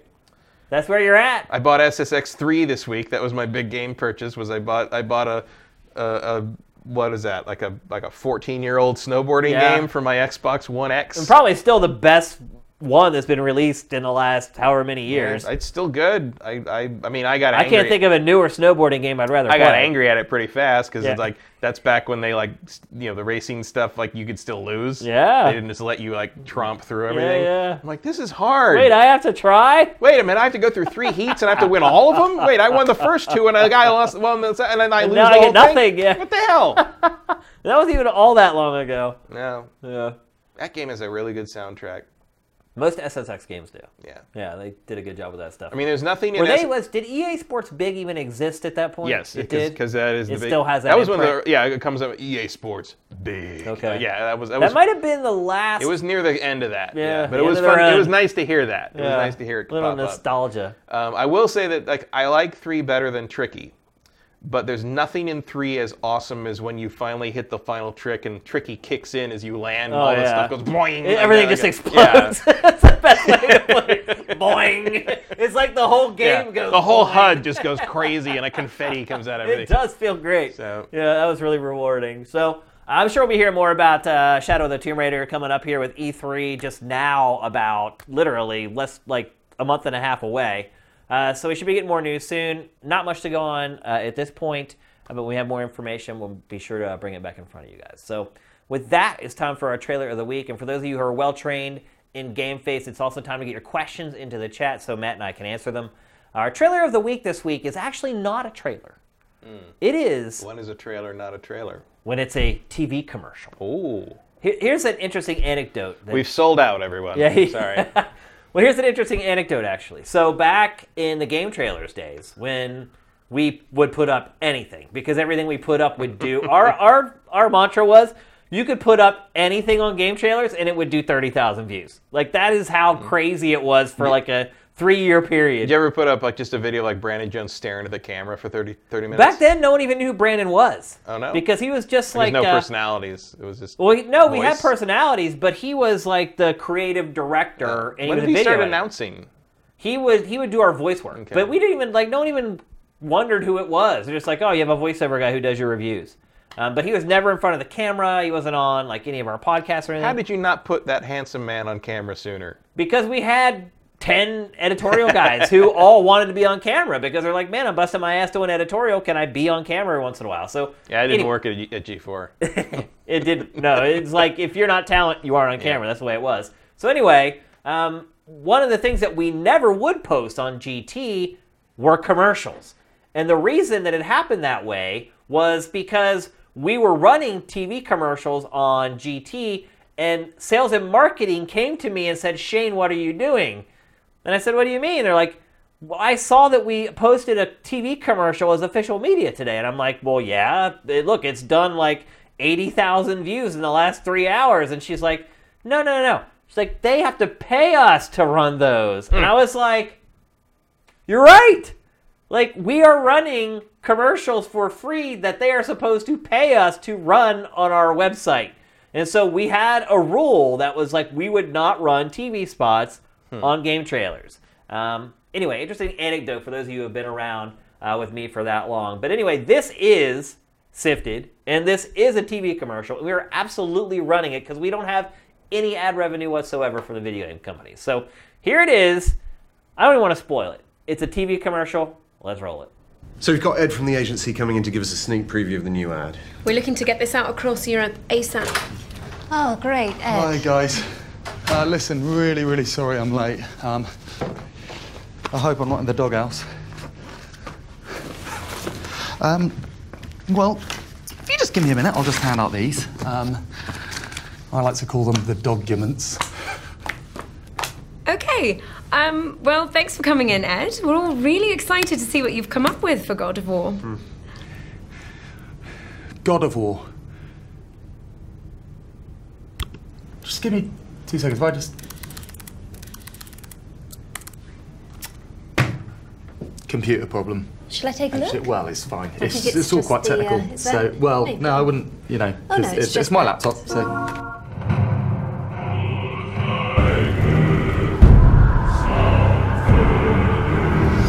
In an age of gods and monsters, a new breed of hero is born. This April, sometimes four legs are better than two. In battle, every dog has its day. Get your paws on this year's biggest game. Because man's best friend is now your enemy's worst nightmare. Dog of War, only on PlayStation.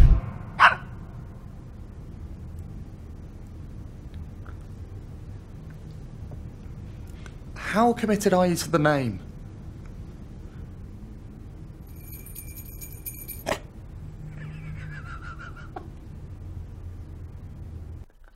That is so great, man. I love, love, love that commercial. Uh, yeah. So let's see. We got some questions here.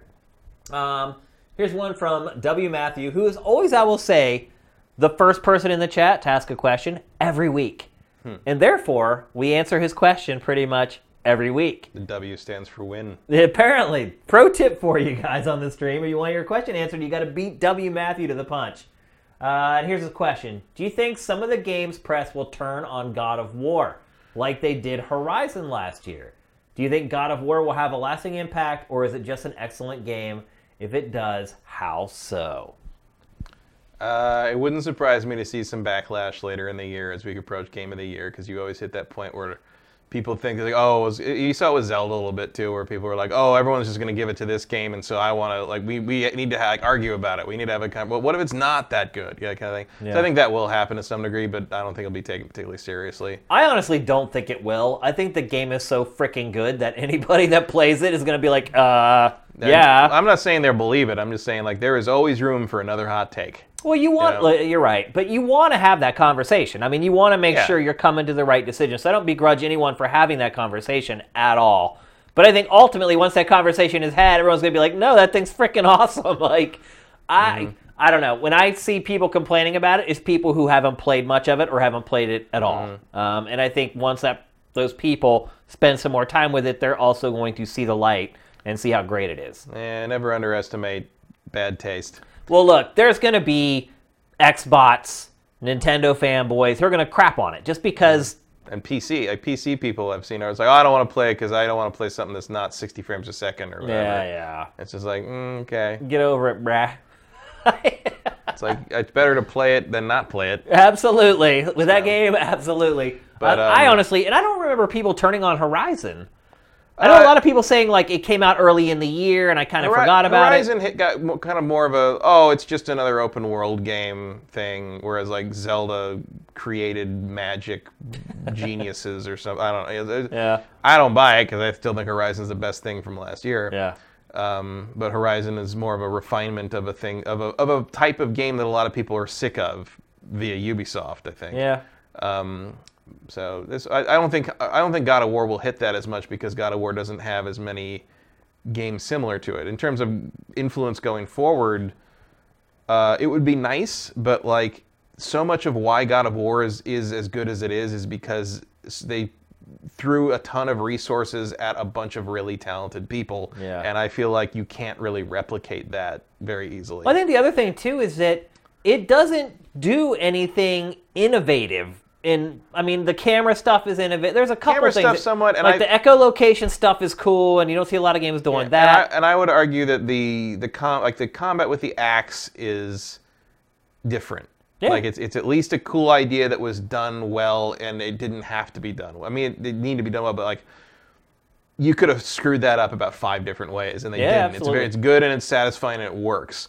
Um, it's probably the best Thor game ever made. you know, it's like because yeah. pulling Yeah, the yeah, pulling the hammer back equivalent. Yeah. Like it felt like Thor in, in the movies. agreed. Um, and uh, so yeah, but like, I mean, would I like, you know, the people who make the next Zelda to take note? Yes, Absolutely. Do, or the next Metroid. Yeah. I think you could make a Metroid game out of that formula. Yeah. Pretty. I mean, it is a Metroid game in some ways in terms of how they kind of gate things. But like, yeah, I'd like to see some existing uh, franchises take some lessons from that. But I think the main thing I'd like is I can't think of another established series that like turned itself on its head to that degree. I mean, Resident Evil 4 is probably the closest Yeah. equivalent, like you brought up earlier. And I'd just like to see more established franchises take that leap. I'd agree with that. You know, not even aping God of War. Just Yeah. Think so far outside the box, you invent your, your franchise by necessity. Yeah, I think the pro- the thing with God of War is that there's not just like something that you can just steal, Right. And all of a sudden your game is like God of War. What makes it so great is that everything is done so well. Mm. I mean, I and you're right. It's like you just have the the budget, the time, and the talent to Mm-hmm. do it, or you don't. I mean, they're taking kind of the the world I, concept of a Zelda or a Metroid. They're taking you know lessons from the combat of Dark Souls without kind of going full Dark Souls. Yep. Uh, they're taking um, kind of a camera idea and sort of the narrative focus and exploration kind of thing from like well, I would credit it to Tomb Raider. I would Yeah. credit the reboot of Tomb Raider. It's, it's very yeah. much taken from something like that, or maybe like you know distantly related to Uncharted. Um, it's taking a lot of things and meshing them together and making it all sing in a way that to me doesn't take oh we saw this and took it it takes talent to make that all work and so the, the thing about like saying like oh is it going to influence it like well it's like zelda it's like zelda's not doing really breath of the wild isn't really doing anything that no other game has ever done it's just doing it better and making it all work together in a way that we haven't seen before because it was made by people that had an idea and were able to execute it properly and i think that's the same thing that's happening with god of war And also a lot of resources, Right. And, of course, ti- a huge and a lot of time. But it's like I always say, uh, execution is more important than innovation. Yeah. Like God of War is just it's a bunch of stuff we have seen before, but it's done better than just about anything else we've seen in its own parts. And then you put all these parts together with no weak links, and you're like, that's a great freaking game. Yeah, absolutely. I can't point to something that some other company should steal. Maybe Square Enix should, you know, tell whoever's making the Avengers game to. y- there- Hey. there's your Thor. Yeah, like there's much. your Thor gameplay. Just Yeah. steal that. But like overall, I can't point to anything in God of War and be like, that should be. You know, I mean, what are you gonna do? Like, games should have more canoes. You know, I don't, I don't- you know, it's like Actually, I'd be okay with that. Uh, here's one from the Legacy. Do you think that Red Dead 2 can beat God of War for Game of the Year? I did say earlier it'd be hard to see a game that could beat it, but actually Mm-hmm. Red there Dead is could. there is a game that could beat it. Yeah. Yeah. Spider-Man and Red Dead 2 are kind of my my two candidates for like if any I like anything better this year than God of War, it's probably gonna be one of those two games. Yeah, I'd agree with either. Yeah, it's Spider Man, or you're, you're absolutely right. I, I think that uh, Red Dead has that opportunity. Yeah. But I would say this if Red Dead is GTA 5 in the Wild West, it won't beat it, in my Mm-hmm. opinion. It needs to be better than that. It needs to do something different. And I think Rockstar has kind of fallen on its laurels a little bit here. I mean, Mm-hmm. Grand Theft Auto 5 isn't all that different from Grand Theft Auto 4. Yeah, one of the well, I guess one of the things that maybe is a good lesson from God of War is how well they keep mixing things up and how you're never quite doing the same thing twice. Yeah. Even from dungeon to dungeon, they keep it they keep it fresh even if they're just putting the same pieces together in a different order. Yep. Um, and that's a lesson I would say that Rockstar could have learned seven years ago. Yeah. Um, they they do tend to kind of have here's all the game mechanics. Now play 20 more missions that have you know that we just sort of threw together. I, I don't feel like the missions in most of the games that Rockstar puts out in terms of the open world stuff really you know are interested in keeping you excited and interested so much as "Oh, okay, well, this is what we can make. And I, having just replayed Red Dead Redemption 1, I think th- it that suffers from staleness real early on. Like Yeah. like one third of the way through that game, I'm I'm pulling myself through to see what happens to John Marston. I don't care Right. about any of the missions I'm playing. Yep. I, I think that uh, Rockstar needs to look in the mirror here Yeah. because Maybe that's why it's been so long since. Maybe. I mean, if there's one thing Rockstar is good at, it's like saying, yeah, we sit there and wonder, like, where have you been? What have you been doing for all these years? And they're like, we've been making amazement. And you're like, oh, okay. Yeah. GTA 5, I don't think really blows my doors off anymore, but at the time I was really amazed by it. And I'm hoping Red Dead Redemption 2 does something similar. Uh, Justin Horman, how do you feel about Quantic Dream suing two media publications? Actually, we had meant to talk about that in our rundown. We had, it's in the rundown. All right, we it just does say plus about lawsuit. Yeah, we just ended up talking about the game. Um, it's suing the press for the reports that there was sexual harassment and things like Mm. that in the company. Um, companies suing journalists in general, I don't think is a good idea. No. These, But these- in this case, if it's true that there really wasn't that stuff going on, I can kind of understand why it would want to. that's um, going to get into like where they got the information. Yeah, I mean, I wouldn't sue them for money. Like, I would sue them to Retraction. Right. Yeah. Um, If it- in fact, I mean, it's not that hard a, a b- thing to believe, frankly. it's really not. Um, but it's going to be easy to figure out whether it's true or not as Yeah. well, because you're going to be Well, able to talk to employees and former Right. employees. Well, it also depends what you. I mean, it's like if you're just suing because you didn't want them to tell anyone about it, that's not going to work. Yeah. Like it has to have been false. Right. It has to be a, a fake story. Then even then, and do you really think that anyone would write a story like that if they did not have No. at least a couple? Of sources? Well, and even then, I mean, it's you, possible. You but- read the you read the text of the article, and if it says allegedly or claimed or whatever, off like, you're off the hook. Yep. Like, as long as you don't say for sure that happened, if you just say you know so and so claims this ha- this is what was happening, and da, da, da, you know. And if, especially if they reached out to Quantic Dream and got no comment or whatever, it's like that's due diligence. So. Yeah, absolutely. It's Um, probably a dead end, but you know, if they feel feel they got to do it, they can waste their money on it. Uh, here's one from Vincent. How much does knowing about Shadow of the Tomb Raider so early factor into your relative indifference towards today's reveal?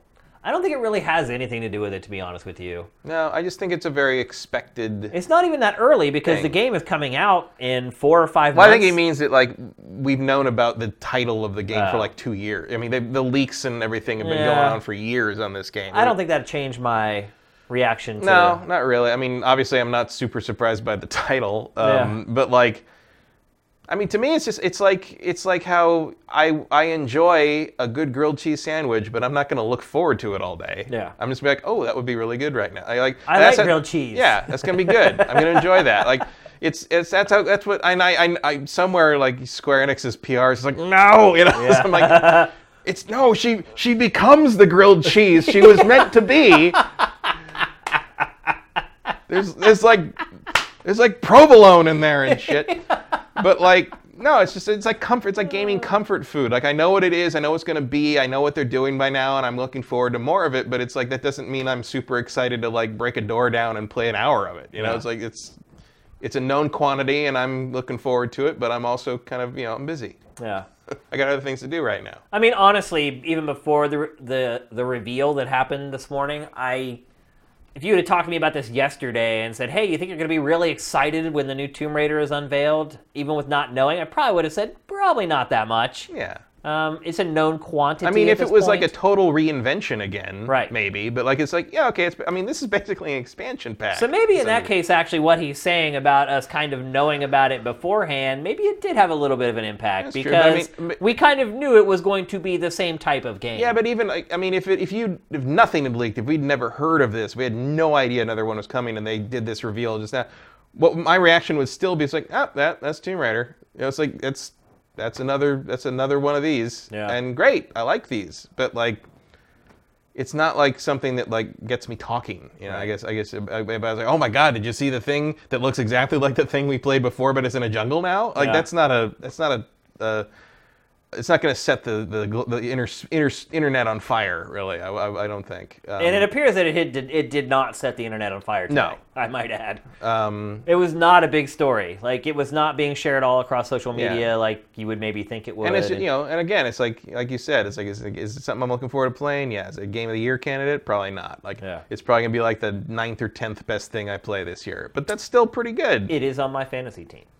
yeah. Well, you I think your fantasy team's doing all right because you got God of War as well. Oh, that's right. Yeah, There was no I got Spider Man. Yeah. But like that first, those first three picks, like worked out pretty well. because you went, you know, going first matters. It does. It helps for sure. So Finally got to go first. And you, got, it's for one and you got Red Dead and God of War, which is going to be quite a uh, quite a lineup. We'll see how Red Dead does. I'm not convinced yet. Here's a new person in our chat, so we're gonna answer their question. Uh, the JBone29. Welcome, man. Hope you enjoyed the show. Uh, Sony releases financials today, and PlayStation VR info is nowhere to be found. Do you think PlayStation VR will have the same fate as the Vita?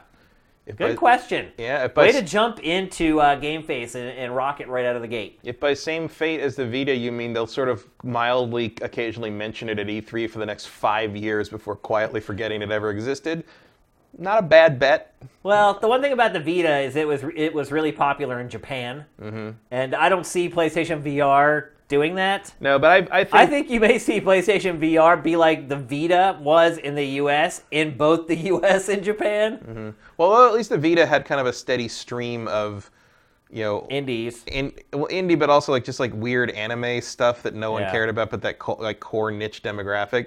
Um, and you know, I'm thinking of it more in terms of how Sony supported it, which was like every once in a while they just sort of go Vita wild. Like remember two years ago at E3, and like everything had a Vita version, and guys, you know, developers kept coming out holding up Vitas and going like, and it's also on the Vita. And it's like, and we're like, wow, look at all that, and then like nothing, like you never mentioned again. Like it's Yeah. just, it just vanished into the ether.